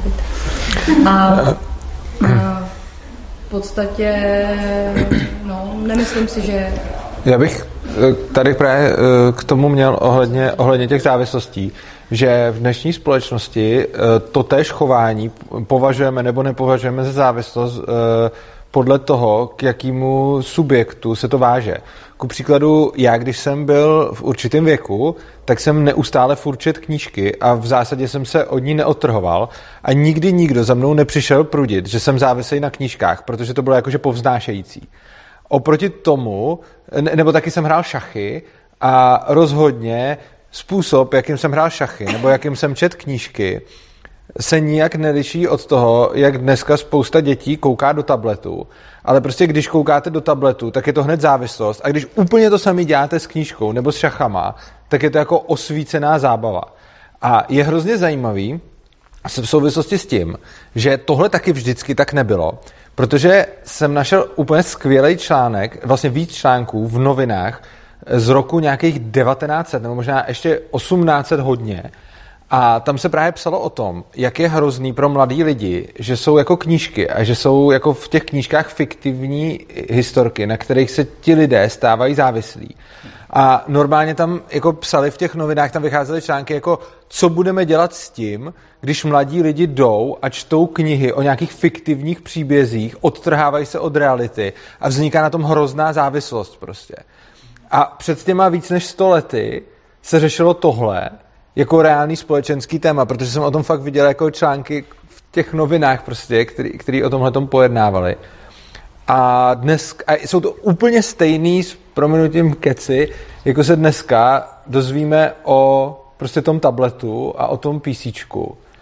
A já si úplně umím představit, že zase ta další generace nebo za dvě generace, tak už sezení u PC bude to samé, co sezení u knížek, ale zase přijde nějaká nová věc a to, zase na to budou nadávat, jaká je to teď závislost prostě. Jo. Takže jako myslím si, že ohledně těch závislostí je obecně dobrý se podívat na to, co je, jakože nějak si tu nezávislost vůbec jako definovat, co tím myslíme. A jestli to není jenom takový to prostě žlučovitý, že potřebuju za něco zjebat nějakou mladou generaci, tak si najdu něco a použiju slovo závislost.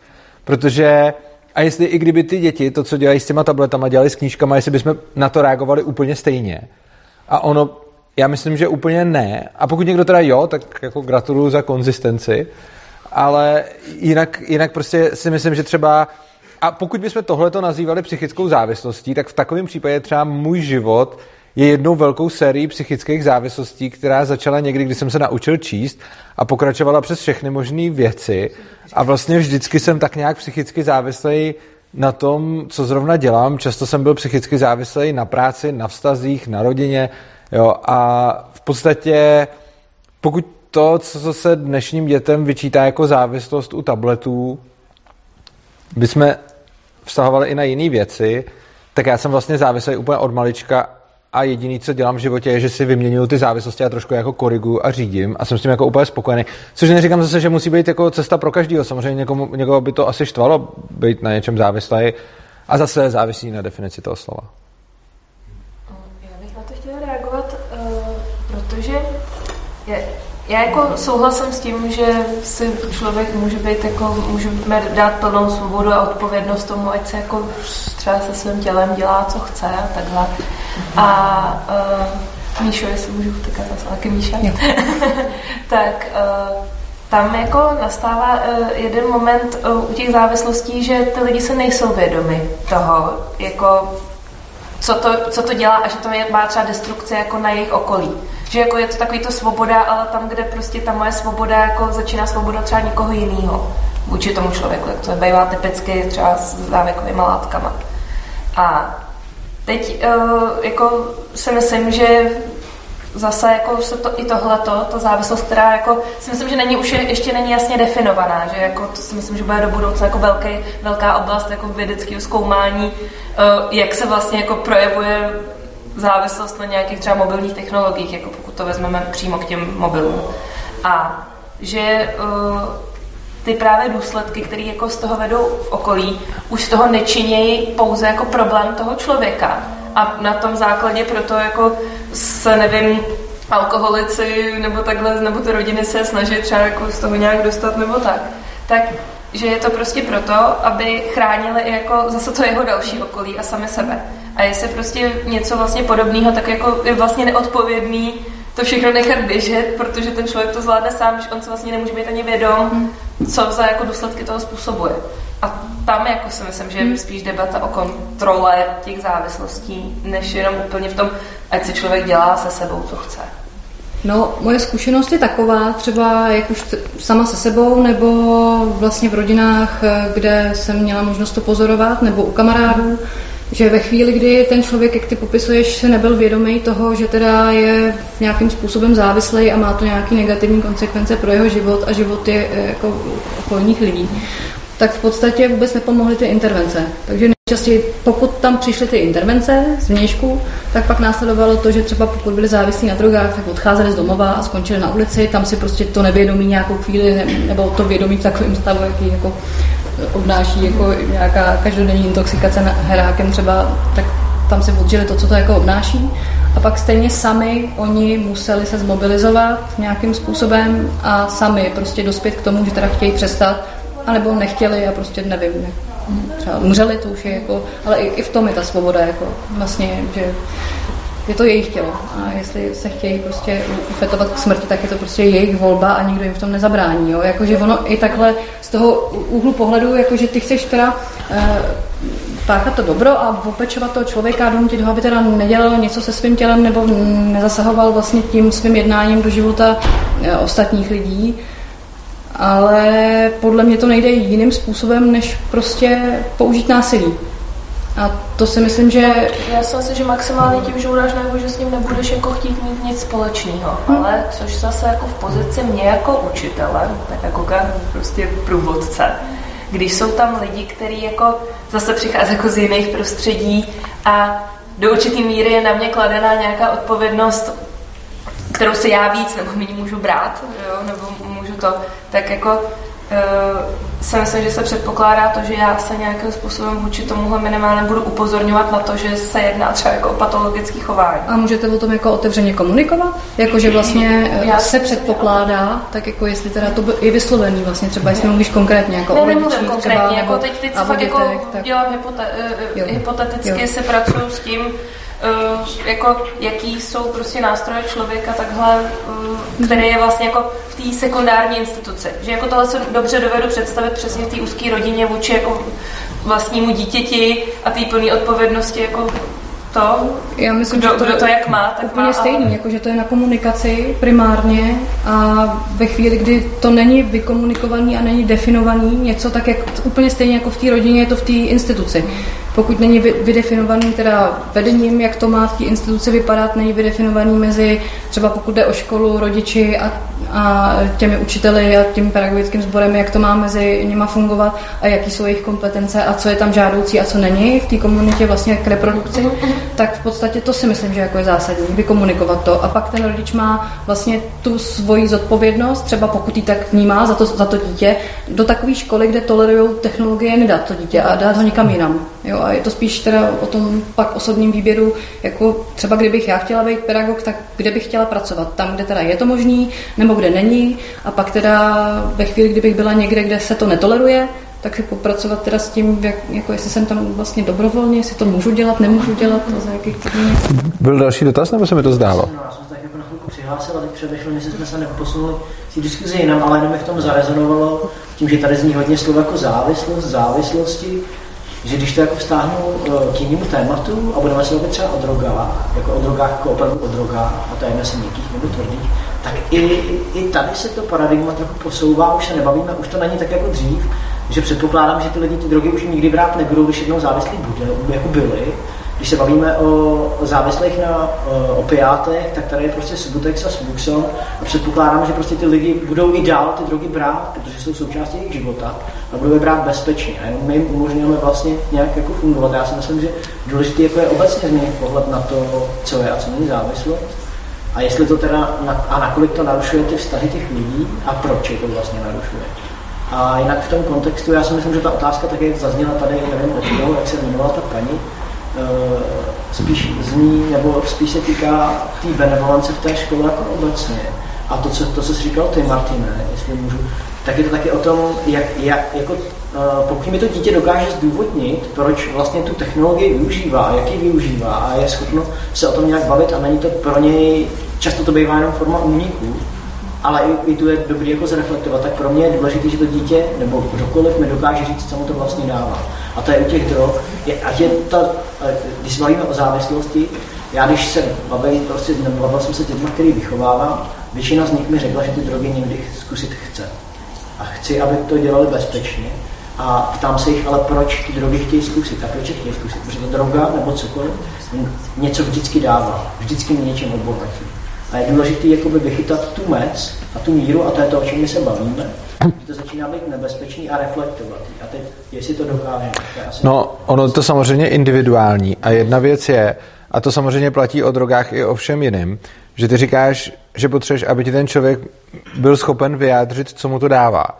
Eh, Což přesně to, co chci říct, je, že tohle neznamená, že když to ho není schopen, eh, že to nějak netuší. Ono to, to taky záleží na jeho vyjadřovacích schopnostech a eh, kolikrát on nemusí být schopen úplně jako přesně říct, co mu to dává a vést tu diskuzi, což ale nemusí znamenat, že to neví, jenom to může znamenat, že není dostatečně datný diskutér, anebo že nedokáže dát dost dobře svoje myšlenky a pocity a život do slov. Což je něco, co v dnešní době bohužel strašně moc jako zapomínáme a já to třeba vidím často i na sobě, protože troufám si říct, že jsem velice schopný diskutér a trvalo mi mnoho let pochopit, že jenom proto, že někoho přeargumentuju, to neznamená, že mám pravdu. Protože ono já často přeargumentuju lidi i tehdy, když hájím názor, o kterým vím, že, že to není pravda.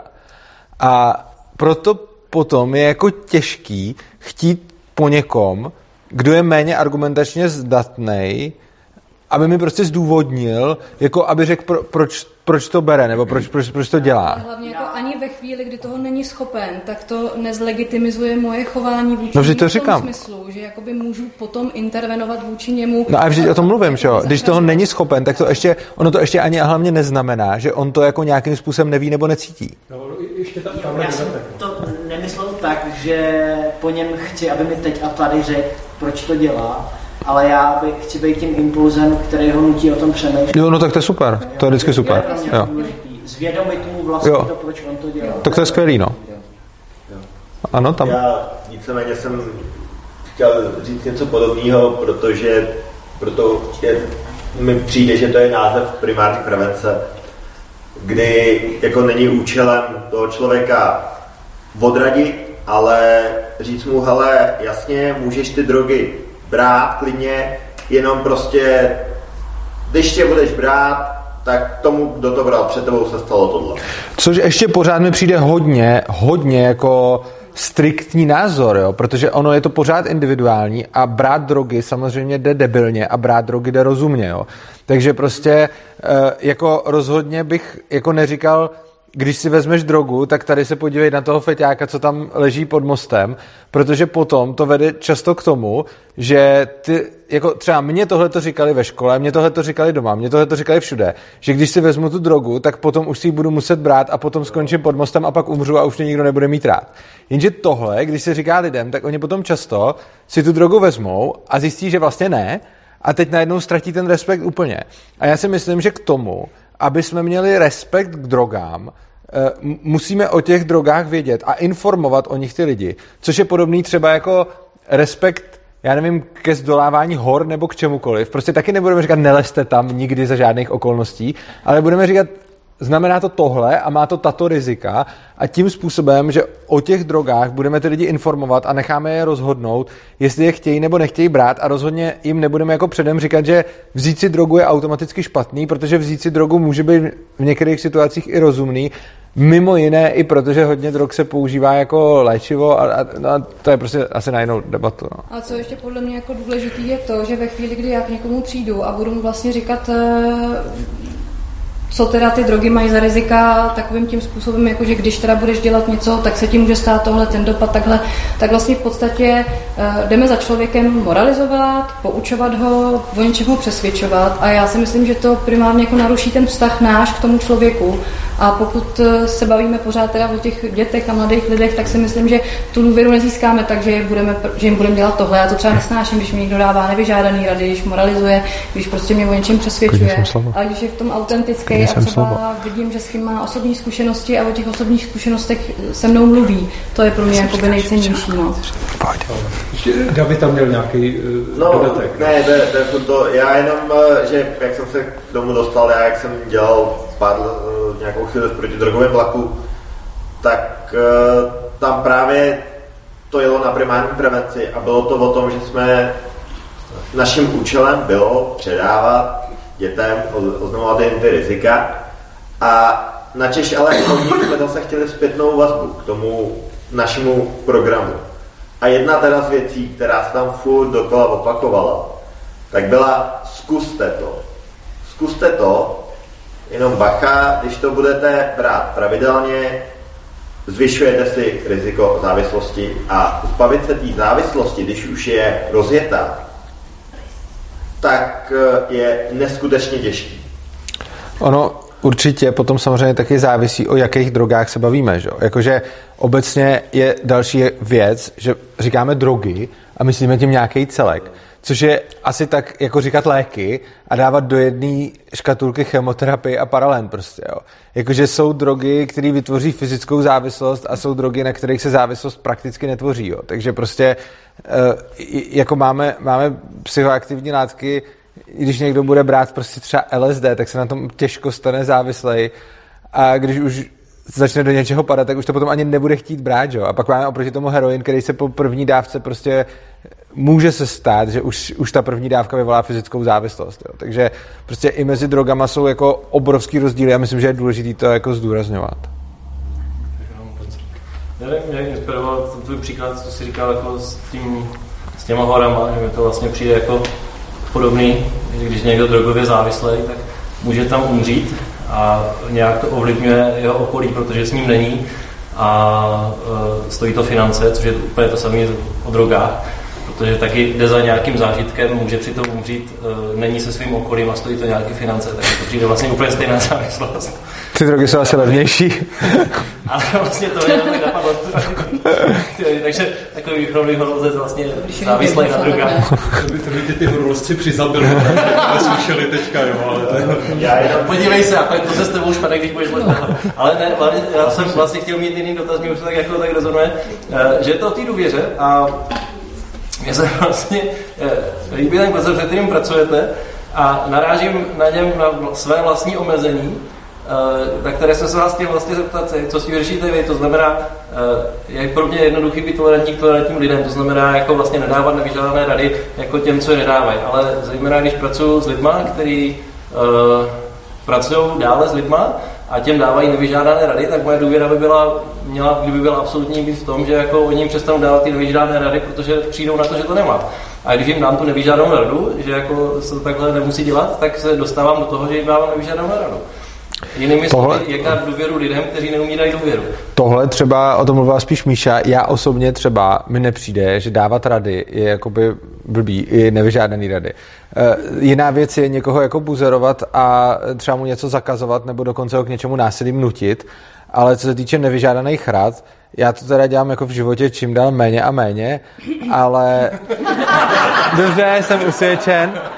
Ne, dělám to méně než dřív. Já neříkám, že to nedělám vůbec. Dělám to míň. A, a, ale e, mně nepřijde na ani nevyžádaných radách jako a priori nic blbýho, dokud je to fakt jenom rada. Jo? Ono, je, ono je strašně, jako já považuji za hrozně důležitý dávat radu jako radu a ne jako prostě příkaz. A bylo to něco, co třeba jsem si musel uvědomit, že třeba méně sebevědomí nebo méně průbojní lidi, kolikrát i to, co jsem myslel jako radu, a dřív jsem to ještě nedokázal ani podat nějak moc hezky, vzali prostě jako absolutní nátlak, protože on to jako byl nátlak, byť jsem to tak nemyslel, ale ano a e, v podstatě jako myslím si, že není jako nic proti ničemu dávat lidem rady a dělat se o své zkušenosti, protože to je jako dobrý, akorát uh, je asi dobrý zároveň jim jako říkat, ale je to vaše věc a hlavně si to u toho myslet, protože ty lidi to hrozně vycejtí. Jo. Tam je, tam je uh, ohledně třeba přístupu k dětem uh, je strašně, jako já si třeba jako rodič doopravdy nemyslím, že vím líp než moje děti, jak by si měli zorganizovat život prostě. A já jsem fakt přesvědčený, že to nevím líp než oni. A myslím si, že tohle je asi ta jediná věc, z který jakoby vycházím. A často potom, když se mě ptají třeba jiní lidi na nějaké věci ohledně eh, výchovy nebo, nebo prostě toho jako přístupu k dětem a vůbec, tak prostě já si myslím, že tam, tam je strašně důležitý tohle, že strašně moc rodičů si myslí, že prostě vědí, co je pro jejich dítě nejlepší a že to vědí líp než to dítě. A já si tohle to prostě nemyslím a ono z toho potom už plyne strašně moc věcí. A myslím si, že pokud si to člověk myslí, tak bez ohledu na to, jak se bude snažit to zakrýt a jako předstírat, že dává tomu dítěti volnost, tak to stejně bude předstíraná volnost, zabalená do nějakého stupně manipulace, kterým často ten rodič potom je schopný oblbnout i sám sebe. Ale myslím si, že to základní přesvědčení toho, jak tohle to dělat je, doopravdy si nemyslet, že to vím líp než to dítě. A to je podle mě jakoby ten klíč k tomu, což se mi, jako, já si troufám říct, že se mi to asi po nějaký době jako povedlo, že jsem fakt přesvědčený, že to nevím líp než ty děti, a myslím si, že to je, jako třeba u mě osobně to byl ten obrovský zlom, jako tohleto uvědomění, že, že to nevím líp. A tam jsem podle mě potom začal dělat to, co jsem předtím už jakoby dělat chtěl a dělal jsem to do nějaký míry, ale jako úplně a naplno jsem to začal dělat vlastně až v momentě, kdy jsem jako došel k vnitřnímu přesvědčení, že to nevím líp než ty děti, jak mají žít. A je to podle mě ohromná jako úleva, jo. Já vždycky, když, já teda u mě se to tak jako střídá, že někdy prostě vím to jako líp, když dělá něco, co nechce, aby se dělo. A pak jako, když dopustím, abych jako fakt si to prožila, že nevím a prožíváme to teda s tím synem spolu, že fakt jako nevím a rezignuju a tak se mi hrozně uleví a jemu taky a vidím, že je nám najednou spolu dobře, jo? když prostě pomine ten tlak těch všech strachů, Já třeba nerezignuju, já jim furt dávám ty rady, ale, ale Tady, tady dotaz, ano. Eh, Já jsem se chtěla zeptat, eh, ono to tady s tím čím souvisí, ale jde ta svoboda chápat v každém věku. Eh, já možná nerozumím té otázce. Že třeba, když se zeptám svojí tříletý dcery, co si dá k jídlu, tak si dá bombony. Když se zeptám syna, tak ten mi už řekne nějaký jídlo, kterým se opravdu nají. A myslím si, že eh, ne, že bych si byla úplně jistá, jestli dokážu uvolnit úplně všechno. Jako jakýkoliv, Míša už kejve, tak už asi tuší, kam mířím, ale jakože úplně omezit jaký, jakýkoliv svoje intervence, ať už jako matky nebo jako průvodce. abych to fakt komplet, celý čas a veškerý žití nechala na tom dítěti. Jako já ty intervence neo, neomezuju. Jak jsem říkal, třeba Míša je asi méně intervenční, já, já jakoby intervenuju na, na, na poli těch rad docela hodně a ono, a skutečně je zajímavý, nebo ono to není zajímavý, ono je to logický, že vlastně čím víc to fakt vnímám jenom jako radu, tak tím víc potom ty děcka za mnou sami pro tu radu jako choděj.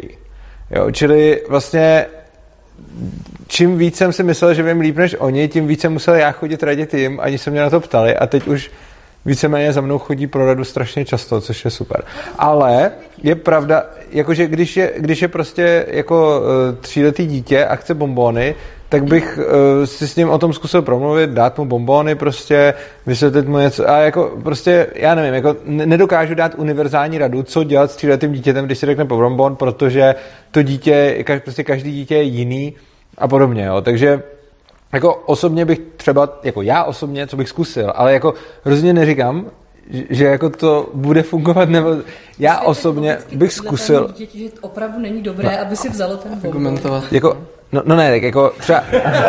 já osobně bych to zkusil vysvětlit, samozřejmě ne tak, aby to bylo moc složitý a podobně, ale ty bombony bych mu v zásadě dával a to i s tím rizikem, že třeba bych ho možná nechal se něčeho přejíst, aby mu bylo trošku blbě, a Taková manipulace vlastně. to není manipulace, jenom když, no to není vůbec manipulace, to je, že ho nechám to udělat a, a řeknu mu to předtím, řeknu mu to přitom a řeknu mu to potom.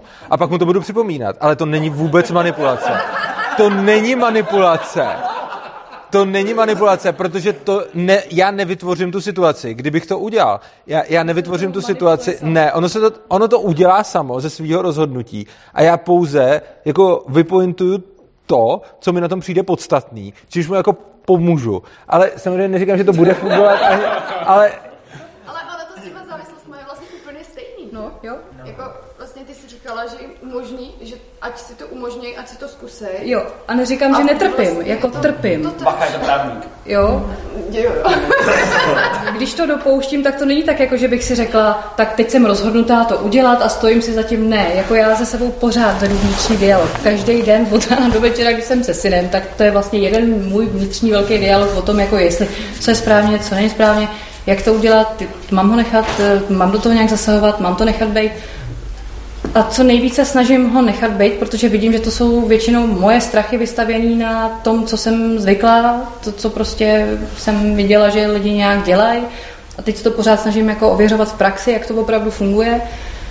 No, tyhle věci, zrovna třeba to jídlo, ty technologie, to je prostě věc, já, já jako nevím. Ne, ne, podle mě neexistuje žádná univerzální rada pro jednoho člověka. A já si jenom myslím, že ovlivňovat to tím způsobem, že mu něco budu zakazovat nebo mu něco brát, naruší primárně náš vztah a že nebude mít ke mně důvěru. A až to nebudou bombony a bude to něco jiného, tak prostě za mnou nepřijde třeba. A já prostě jednou třeba budu stát před tím, i tak, že to dělám teď takhle, tak budu stát před tím, že on za mnou přijde a bude mi teda vyprávět o tom, jak si tam někde šlehnul hrák za barákem a já se na to budu muset koukat a budu se snažit to přežít nějak prostě, ale asi to jako, co budu mít jako možnost dělat buď toho teda můžu říct jako sorry, teď už ne, jako už ne. Poradit mu nějaký dobrý dark market, nebo tak. Aby, no. No, jako nic, nic jiného asi... To se stejně zakázat nedá. Ne, no. Buď toho ztratím, jak, nebo, jako, nebo, přesně. buď to ztratím tu důvěru, ztratím ho a už ho neuvidím třeba, nebo ho vyženu na ulici, nebo a tam někde zdechne, nevím, a nebo prostě budeme mít dál spolu nějak důvěru a no. A pak si začnou věci. No, třeba. Jo. A nebo ne. A nebo ne, no. Těžko říct. Mě k tomu jenom už napadá ještě vlastně ten určitý jako rozdíl v tom, kdy se jedná o moje dítě a náš vztah a já na ně jako působím nějak jako mnohem intenzivněji a celistvě v momentě, kdy jsem v pozici průvodce nebo jakéhokoliv jako jiného nějak působícího dospělého na, na to dítě, že ten vztah je v tomhle jako jiný a ta důvěra se bude jinak a zároveň tam do toho jako je vstup těch rodičů, ta proměna těch rodičů, kteří na to pohlíží jinak. Ne vždycky to, že jsme na škole vůbec neznamená, že naši rodiče jsou připraveni na to mít děti na škole, to spíš ty děti jsou připraveni na to tam být, ale ty rodiče mají přesně ty strachy a ty očekávání. A to, co já tam třeba složitě budu mít ty rodiče během celou víkendu, ale toho jednoho odpoledne a večera zničej. A je to vlastně pořád znovu a znovu. A zase zároveň já se dostávám do určité jako třenice mezi tím, že já, já, já nemám nahrazovat toho rodiče a ten vztah mám mít primárně to dítě s tím rodičem, a ne se. Já jsem tam zase v jiný pozici. Asi teda mi to jako napadá. No já jsem teď hodně se zabývala vlastně, protože teda pracuju teď primárně na Svobodomu, což je vlastně centrum sebeřízeného učení v podstatě. Takže jsem hodně si četla o centrech sebeřízeného učení vlastně ve světě, jak to funguje, ty modely, četla jsem ty jejich startovací kity, vlastně o tom, jaký mají zkušenosti. A dost často tam právě se ukazuje to, že eh, fakt kontinuálně taky, jak to vlastně popisujete vy, že pracují s těma rodičema. A je teda Bohužel tady u nás je problém v tom, že prostě reálně není ta poptávka po, přímo po těch konkrétních hodnotách. Jako když s, rodičima začnete mluvit o sebeřízení, tak málo kdo z těch rodičů ví, co to je. Ale myslím si, že právě proto má smysl o tom mluvit a hodně jako hlasitě a všude. A, a že právě oni tam mají mnohem větší poptávku, jo? takže, takže to v tomhle tom je podle mě to český specifikum, že tady ta poptávka prostě není. A je jako na nás, aby jsme o tom ty lidi informovali a, a tu poptávku vlastně jich nějak vzbudili. No. A jak se, jak se dá představit svobodu?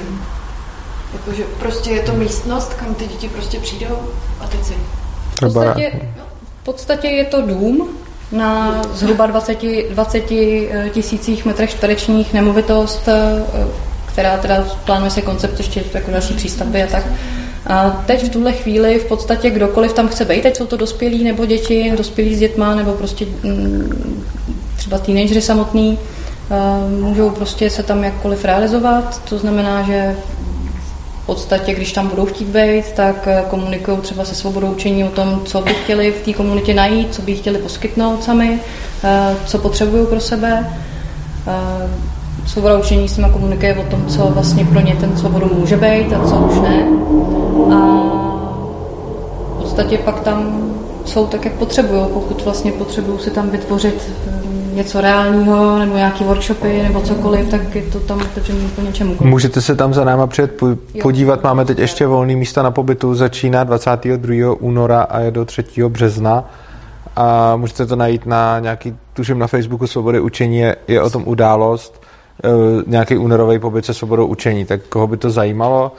Tam... Nebo svobodum.cz, když si vygooglíte, tak tam přímo prostě hned na té titulní stránce jsou termíny těch pobytů. A každopádně jako se tam můžete za prvý takovýchhle diskuzí užít do sitosti, za druhý se můžete podívat, jak to tam chodí, můžete s nás seznámit a vítáme jako všechny, takže kdo bude chtít, tak se mrkněte. Jo, to taky, no a já jenom teď inzeruju pobyt, kde je ještě pár volných míst. tam byl dotaz.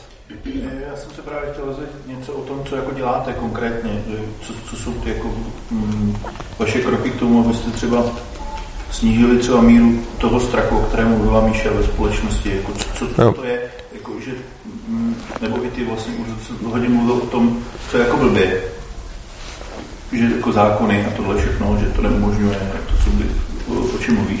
Tak eh, jestli, jestli k tomu máš nějakou vizi.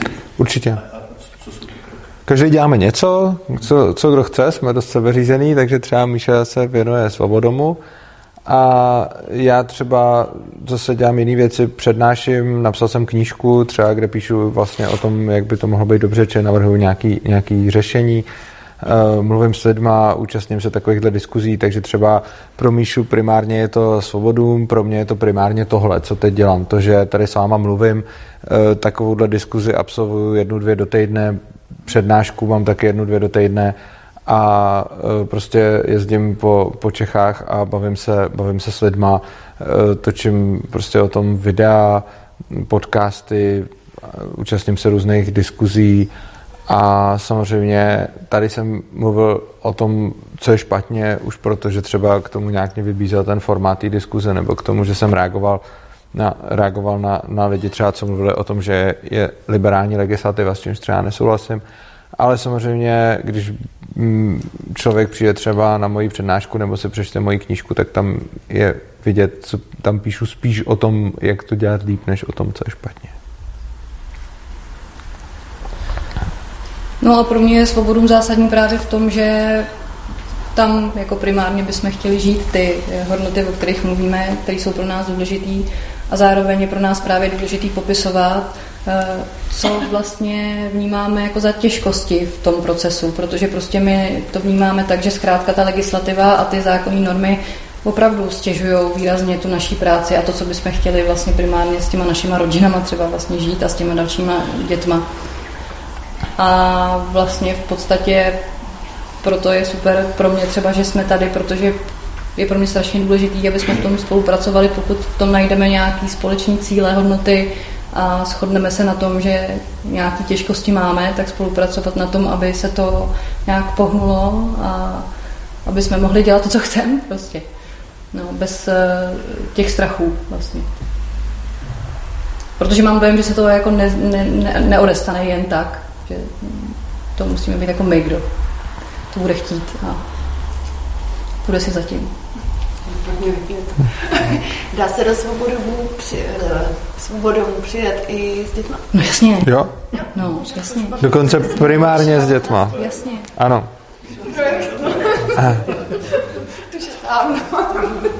Nebo i vlastně ty rodiče, jako jestli kdyby chtěli ty, co s nimi spolupracujete, tak pošlete... Z... Dokonce tam můžou být i ty samé děti, šo? No, Dokonce nejenom rodiče s dětma, ale i jenom rodiče nebo jenom děti. Takový školní výlet, jako Školní to není výlet, to je projekt. No, projektový, projektový výlet. To je dobrý název. Projekt není výlet. No. Jo, projekt. To bude Vy to můžete mít jako VNB přece. Ne? Má někdo, no, jestli má někdo další dotaz, to se chtěl zeptat. Že by už nikdo? Ukončíme diskuzi. Tahle je dotaz. Já možná, možná to není ani dotaz, ale spíš takové moje jako zamyšlení, na kterým houvám už strašně dlouho, je vlastně, že klasická škola očekává, že to dítě vstoupí do toho vzdělávacího procesu, když má 6 a vstoupí ze základky, když má 15. Já se potkávám s tím, že třeba ty děti, když hlavně nastoupí do toho ty svobodnější formy ty školy, tak eh, prochází procesem oškolování a vlastně ten čas tam tráví tak nějak jako pro ně, eh, jakože si hledají, hledají to, co by chtěli v tom životě dělat. A třeba se stane, že jim je 15 a vlastně potřebovali ještě nějaký čas, nebo jsou naopak děti, které úplně přesně vědí, jako co chtějí dělat a ve 13 jsme hotoví. Hmm. A já vlastně jako vůbec nevidím a teď nad tím přemýšlím, vlastně, když jsem nastoupila do školy, což není dlouho, jakoby, jak to do té školy dostat. Aby ty děti prostě nešly z toho ročníku do ročníku, ale aby vlastně šli tím, co potřebují. A můžou to mít zrovna i v každé té oblasti jinak. Že? Hmm, jo. Jako, setkali jste se s něčím takovým jako v praxi, nebo jak se na to, jak na to podíváte? Jako co, co se s tím, dá s tím faktem, že se to děje, nebo co jako... Co se s tím dá dělat? Jako, že by to potřebovali, ale vlastně jsou tam ženy od těch 16 do, hmm. od těch 6 do 15. Jo, jsou tam nějaké jako že třeba dítě je zralejší, tak se dá dřív, nebo prostě se tam podrží o ten rok díl, ale pak už je to o tom, že on propad, jo, a je to takové jako zase dostane tu nálepku a, a ty rodiče mají ty strachy a tak prostě pak to dítě nedostane to, co by úplně potřebovalo. A já si to vždycky jako srovnám, si říkám jako i dítě, které je mentálně zaostalé, tak když dostane to, co potřebuje, tak se dokáže naučit ty základní věci, jenom mu to trvá díl tak proč by jako jsme nedali tu šanci normálním dětem? když ten čas potřebují, nebo. Tak ono to je strašně zajímavé, je to vidět třeba hezky v těch školách, jako je ten Summerhill a podobně. Že třeba tady máme řečeno, že v šesti letech se má člověk naučit, začít učit číst a psát. A prostě sice, když se budete zeptat každého z těch lidí, kdo tvořil tohleto nařízení, tak vám řeknou, lidi jsou individuální, každý je jiný, každý potřebuje jiný přístup a pak řekne, v šesti letech všichni číst a psát povinně prostě. To, to je v úplně zjevném rozporu a je krásně vidět třeba na tě, v těch školách, jako je třeba ten Summerhill nebo Sudbury a podobně, že ty děti prostě některý z nich se prostě naučí číst a psát ve čtyřech a některý se to naučí třeba v devíti nebo v deseti. A je to, není to ale o tom, že by ty, co se to naučí v deseti, byli nějaký retardovaný. Ono je to o tom, že třeba ty, co se naučí číst a psát v deseti, tak třeba se mnohem dřív naučí jiné věci, které se zase nenaučili ty děti a tak dále. Čili jde o to, že tady máme nastavený nějaký pořadí, v jakém se to máme učit. Což je mimochodem krásná odpověď na to, co jsme tady měli v první části diskuze, jak jsme mluvili o tom, proč vlastně není legální ten, eh, ten Sudbury model. Že jo? Tady, když by v té škole se objevilo dítě, který mu je 10, 11, 12 a neumí číst a psát, tak ta škola má zatracený problém. Jo? Je, je, to tady o tom, že jsme mluvili, že říkají jako jo, prošli jsme inspekcí a pro... já to vůbec jako neháním, já jsem hrozně rád, že tady ta škola je. Jenom prostě ta otázka, co je legální, a co není legální, tohle je prostě problém. V momentě, kdy to dítě má potřebu se začít učit číst a psát prostě později, jako výrazně později, a přišlo by se na to, tak je to velký legislativní problém tohle. A ta škola má na krku jako obrovský problémy. Samozřejmě jiná věc je, že třeba ty děti se učí eh, číst a psát třeba sami často brzy a že tohle to jsou spíš jako výjimečný případy. A ono to, ono to není nic proti ničemu, on se stejně každý naučí číst a psát, protože jako v naší společnosti žít bez toho, aby jsme uměli číst a psát, prakticky nejde. A myslím si, že jako nenaučit se to vyžaduje jako hodně velkou snahu se to nenaučit, protože když si to jenom člověk představí, nad co všechno má zapovězeno, zejména v naší, a to je mimochodem, jak jsme se tady bavili o těch technologiích, zejména v naší jako technologicky vyspělé době, co všechno má člověk zapovězeno, když si nemůže číst nápisy. To je úplně v háji v podstatě. Jako. Jo, takže vlastně i to dítě, který k tomu bude mít obrovskou nechuť, a pak mu bude deset a uvidí, co všechno ty kamarádi můžou dělat, a on prostě ne, tak se nakonec si stejně naučí. Což není nějaká teorie, to se přesně ukazuje v těch školách, kde, kde k tomu ty děti nikdo nenutí. Jenom tam je potom hrozně hezký, že to dítě ani nevidí ten rozdíl mezi tím učením se a tou hrou. Oni to mají jako jednu věc a dneska tady třeba děti bude bavit hrát třeba fotbal nebo něco a pak budou mít tu povinnost učit se číst a psát. Ale když jim nikdo neřekne, že číst a psát je povinnost, tak to berou jako úplně stejnou hru jako ten fotbal nakonec. A bohužel ale naše zákony nedovolujou, nebo oni to dovolují do nějaké míry, ale nedovolují do a je pravda, že tady, jak jsem mluvil o tom, že jsou ty zákony liberální, no oni jsou nějakým způsobem jako liberálnější, než by být mohli, že je to méně nalajnovaný třeba, než to bylo, ale pořád naše současná legislativa nedovoluje těm dětem, aby si sami určili pořadí, v jakým se budou co učit. A to je i odpověď částečně na tu otázku, proto takhle s tím pracují všechny ty školy, i ty rodiče. Protože ono, když, ten zákon, když vám někdo vyhrožuje, že když se vaše dítě bude učit v moc jiném pořadí, než učí ministerstvo, tak vám ho vezmou, což je obrovský problém. Takže v důsledku toho potom vzniká celospolečenský tlak na to, aby se děti učili v tom daném pořadí a ne jinak, což je samozřejmě problém. A ono potom ale taky z toho vzniká jako ještě sekundární tlak. A to je, když se to všichni naučí v tom daném pořadí, protože museli, tak potom, i kdyby ten zákon zmizel a teď nebyl, tak bude stejně trvat třeba generaci dvě, než se nějakým způsobem tohle změní, protože stejně každý rodič si řekne, no já jsem se taky učil číst a psát česti, no to je jedno, že to teď není legální, prostě se to naučíš taky v šesti, že? A spousta rodičů dělá ještě tu druhou věc, a to je, že nenaučí svoje dítě číst a psát ve čtyřech, když to dítě chce, protože řeknou, no on by se pak nudil ve škole. Jo, a to jako, či, čímž pádem je tak strašně vlastně zafixováno, že číst a psát se učíme, v, začínáme učit v šesti, že prostě těžko s tím hnout. Takže to, to řešení by bylo napřed to uvolnit z té legislativy, aby tohle to prostě nebylo, takovýhle nařízení. A potom stejně ještě bychom museli čekat generaci dvě, než si na to lidi zvyknou. Jo, čili je to hodně práce. Ale myslím si, že určitě ta výchozí pozice toho ředitele té školy, který má jasno v, co, v tom, co to znamená sebeřízení, a ve chvíli, kdy má tu legislativní podporu, respektive ta legislativa neexistuje, která by to jakkoliv jo. upravovala, tak tam má možnost si za tím svým rozhodnutím mít školu, kde se tohleto praktikuje, stát si zatím prostě. A neuhnout před tlakama rodičů, neuhnout před tlaky kohokoliv. V podstatě si stojí za tím svým konceptem a ten si tam uplatňuje to v dnešní době prostě možný není a, a vlastně mi připadá, že to i to, když tady Jirka tady teď teda není Don Felix, ale mluvili vlastně o tom, že teda třikrát jim přišla ta inspekce a že teda vlastně uh, pak teda zvolili nějaký postupy, který jako uh, nakonec obhájili teda tu svoji existenci. Proč by měl někdo čerpat svoji energii místo toho, aby dělal to, co potřebuje na tohle? Jo? To, to, to právě si strašně moc přeju, aby jsme zmobilizovali ty síly na to, aby jsme prostě ten tlak vyvinuli a změnili tohle, protože to je podle mě úplně naprosto zásadní a klíčový. Jinak si myslím, že ta změna je hodně těžká, když vlastně pořád jakoby tu pozici toho ředitele, který teda nemá tu legislativní podporu, a, tak, tak tu chvíli prostě to může dřív nebo později složit. No. Je také nejenom legislativní, no. třeba ty rodiče, No. Tady je dobrý, jak říkáš legislativní podporu, jak jsi řekla legislativní podporu, že tam ta legislativa není, což je vlastně, což krásně ukazuje stav naší společnosti.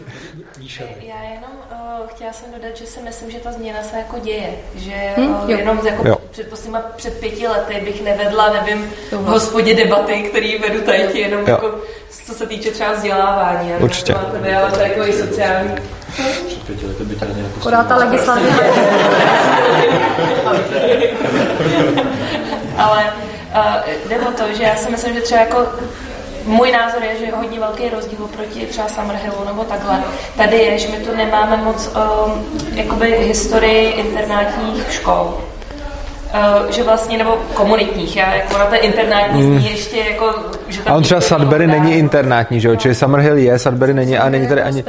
Jo, čili, čili Summerhill je internátní, protože je tam hodně internátních škol, ale třeba Sudbury nejsou internátní a ani Sudbury tady, tady nemáme, čili, čili ono to je spíš, o, ale jako o historii je to samozřejmě taky, ale jako primárně je to hlavně o tom, že založit takovou školu tady je neuvěřitelný legislativní voser. A ono to je odražený i v tom, že třeba my a většina zemí východního bloku má v ústavě zakotvenou povinnou školní docházku. Zatímco Summerhill, který je v Anglii a jako další země spíše západní, jsou to nějaké výjimky, tak mají jenom povinný vzdělávání, což je mnohem lepší, protože když je v ústavě povinný vzdělávání a nepovinná školní docházka, tak potom tomu odpovídají i ty zákony a líp se eh, do toho napasuje nějaká prostě svobodomyslná škola.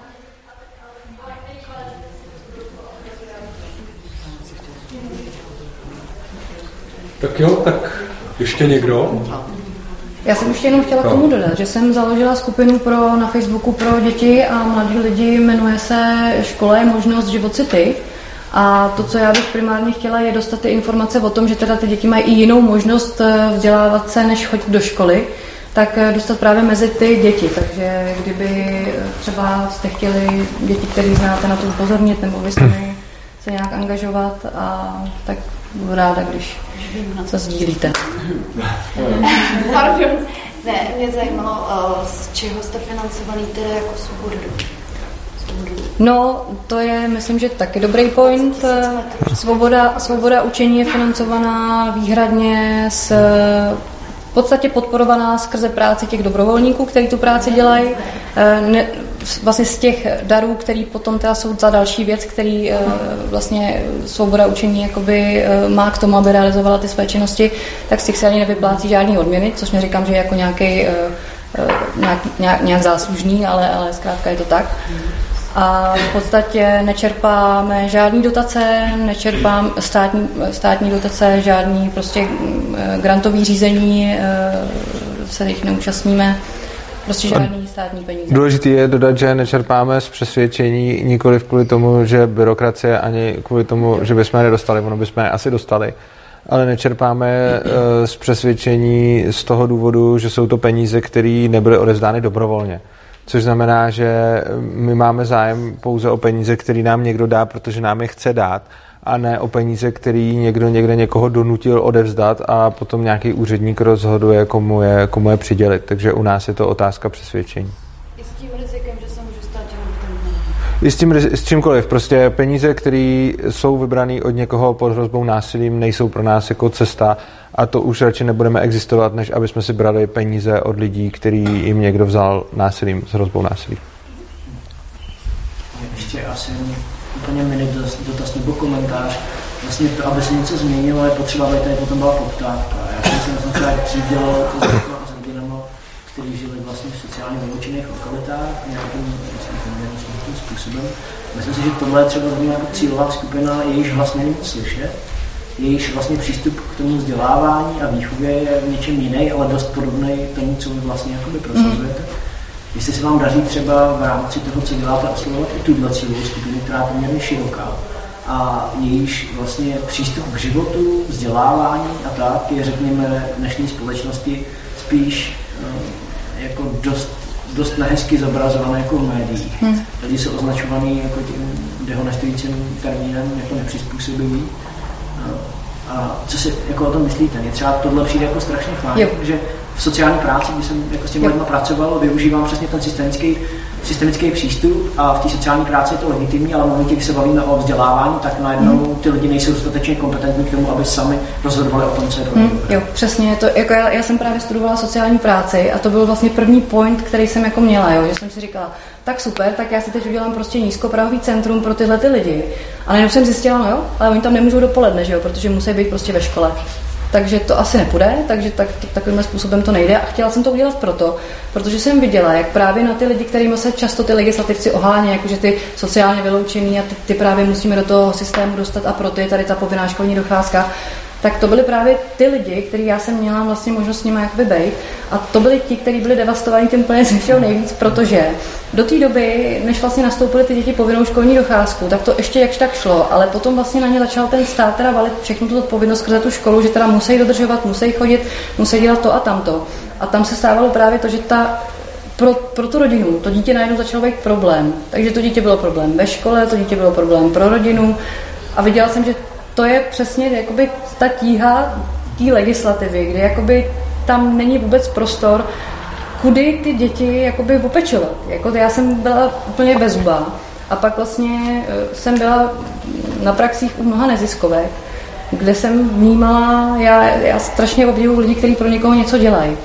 Ale zároveň mi připadalo uh, najednou, jakoby to dítě bylo pro ně produktem, skrze něj eh, se dostanou vlastně k těm státním dotacím, čerpají vlastně eh, prachy na to, aby zkrátka šly ty programy teda pro ty sociálně vyloučený a tak dál.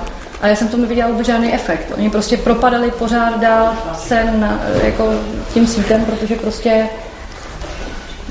já bych tady k to tomu, připadalo úplně neúčelný. já bych tady ještě navázal, to je něco, co tady zaznělo v té v panelové diskuzi předtím. A to, že ty školy jsou hrozně dobrý, protože je to jediná věc, která může pomoct těmhle sociálně vyloučeným lidem. Ale to je taková jako iluze, že prostě, aby jsme měli jako pokoj a mohli jsme si říct, jo, něco se pro ně dělá, tak jim řekneme, jo, budou tam i školy, do kterých jako musí chodit.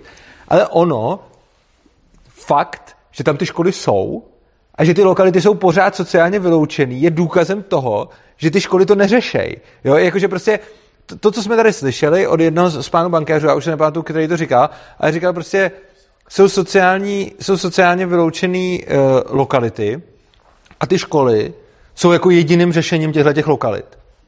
Ale tím, že máme sociálně vyloučenou lokalitu, která už je x generací sociálně vyloučená a jsou tam ty školy, tak to je důkazem toho, že ta škola není řešením sociálně vyloučené lokality. Že? jo? úplně opomněl fakt, že řekněme, se to reprodukuje. Ta škola naopak reprodukuje Ano. ty nerovnosti jako takové. Protože ono je ještě obrovský problém s tím, když někdo takovejhle začne chodit do školy, tak ty učitelé se na něj kolikrát dívají jako na povl už. A prostě ten člověk začíná život tím, že je problémový.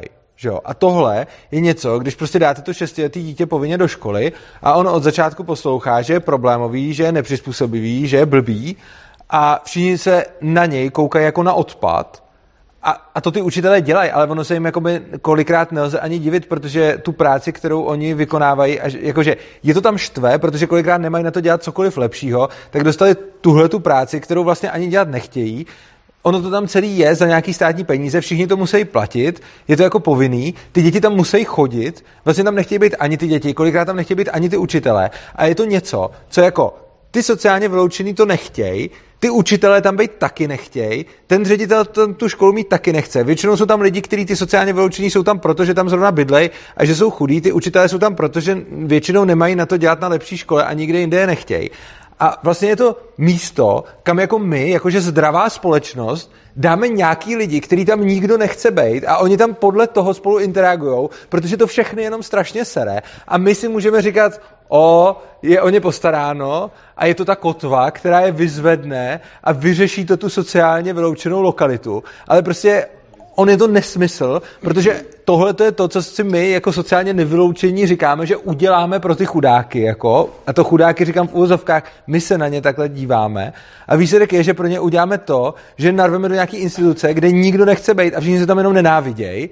A očekáváme, že tohle je to řešení my i vidíme, že to není to řešení, zejména tam, kde se ta sociální krize furt jako prohlubuje a prohlubuje, tak tam zjevně to jako není řešení. Ale my na tom stejně budeme trvat, protože je lepší říct, jo, tak aspoň něco tam mají, protože co by se stalo, kdyby to tam neměli a konec. A ty lidi, co se na tím dál nezamyslejí, to, to je strašně zajímavé, když často člověk mluví jakože eh, třeba jako i s lidmi, kteří na tím přemýšlejí, tak třeba se potom bavíme, můžeme bavit o nějakých konkrétních případech. Ale když se na tom bavíte s lidma, který o tom nějak zvlášť nepřemýšleli, vezmete si takový ten většinový názor, tak jim řeknu, no to tam musí být, protože bez toho by byli úplně jenom vyloučení a neměli by žádnou šanci. A pak se tam podíváte, no teď jsou vyloučený a aha, no jo, no, ale bez toho by to bylo určitě ještě horší prostě. A pak vlastně i to přijetí nějaký od, jako osobní zodpovědnosti. Jo? No. Že každý z nás má dneska možnost jít tam nebo někam a osobně prostě pomáhat a investovat ten svůj čas Jo. někomu a být s ním. Prostě. Jo? To, to, ty děti si myslím, že postrádali úplně ze všeho nejvíc. Jako někoho, kdo by s ním prostě jen tak jako byl.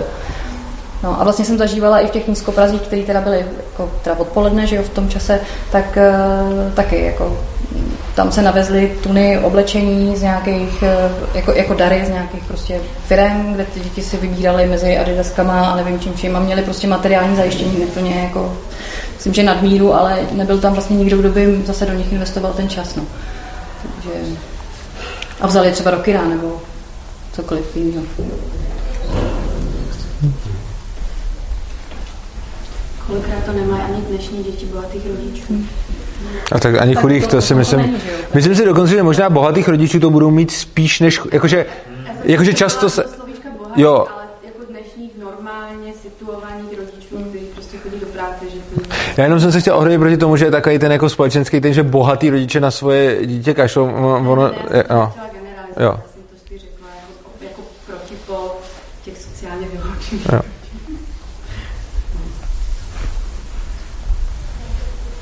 Tak jo, tak všechno, tak jen. Tak ne, tak to je hezký, že vy, jako, jste takhle dlouho odvolali tomu lákadlu, protože tam je jídlo, že jo, pak nahoře má být nějaký víno nebo něco, jo. Tak je vidět, že opravdu tady naši, na, naši, naši hosté jako byli velmi zajímaví a jako chytlaví teda. Jo. Ale máme dvě minuty jenom. Tak já, já vám děkuji moc teda, jo, za, okradli jsme vás o dost času teda, jo. Tak, tak, tak, tak, tak, tak, tak, tak,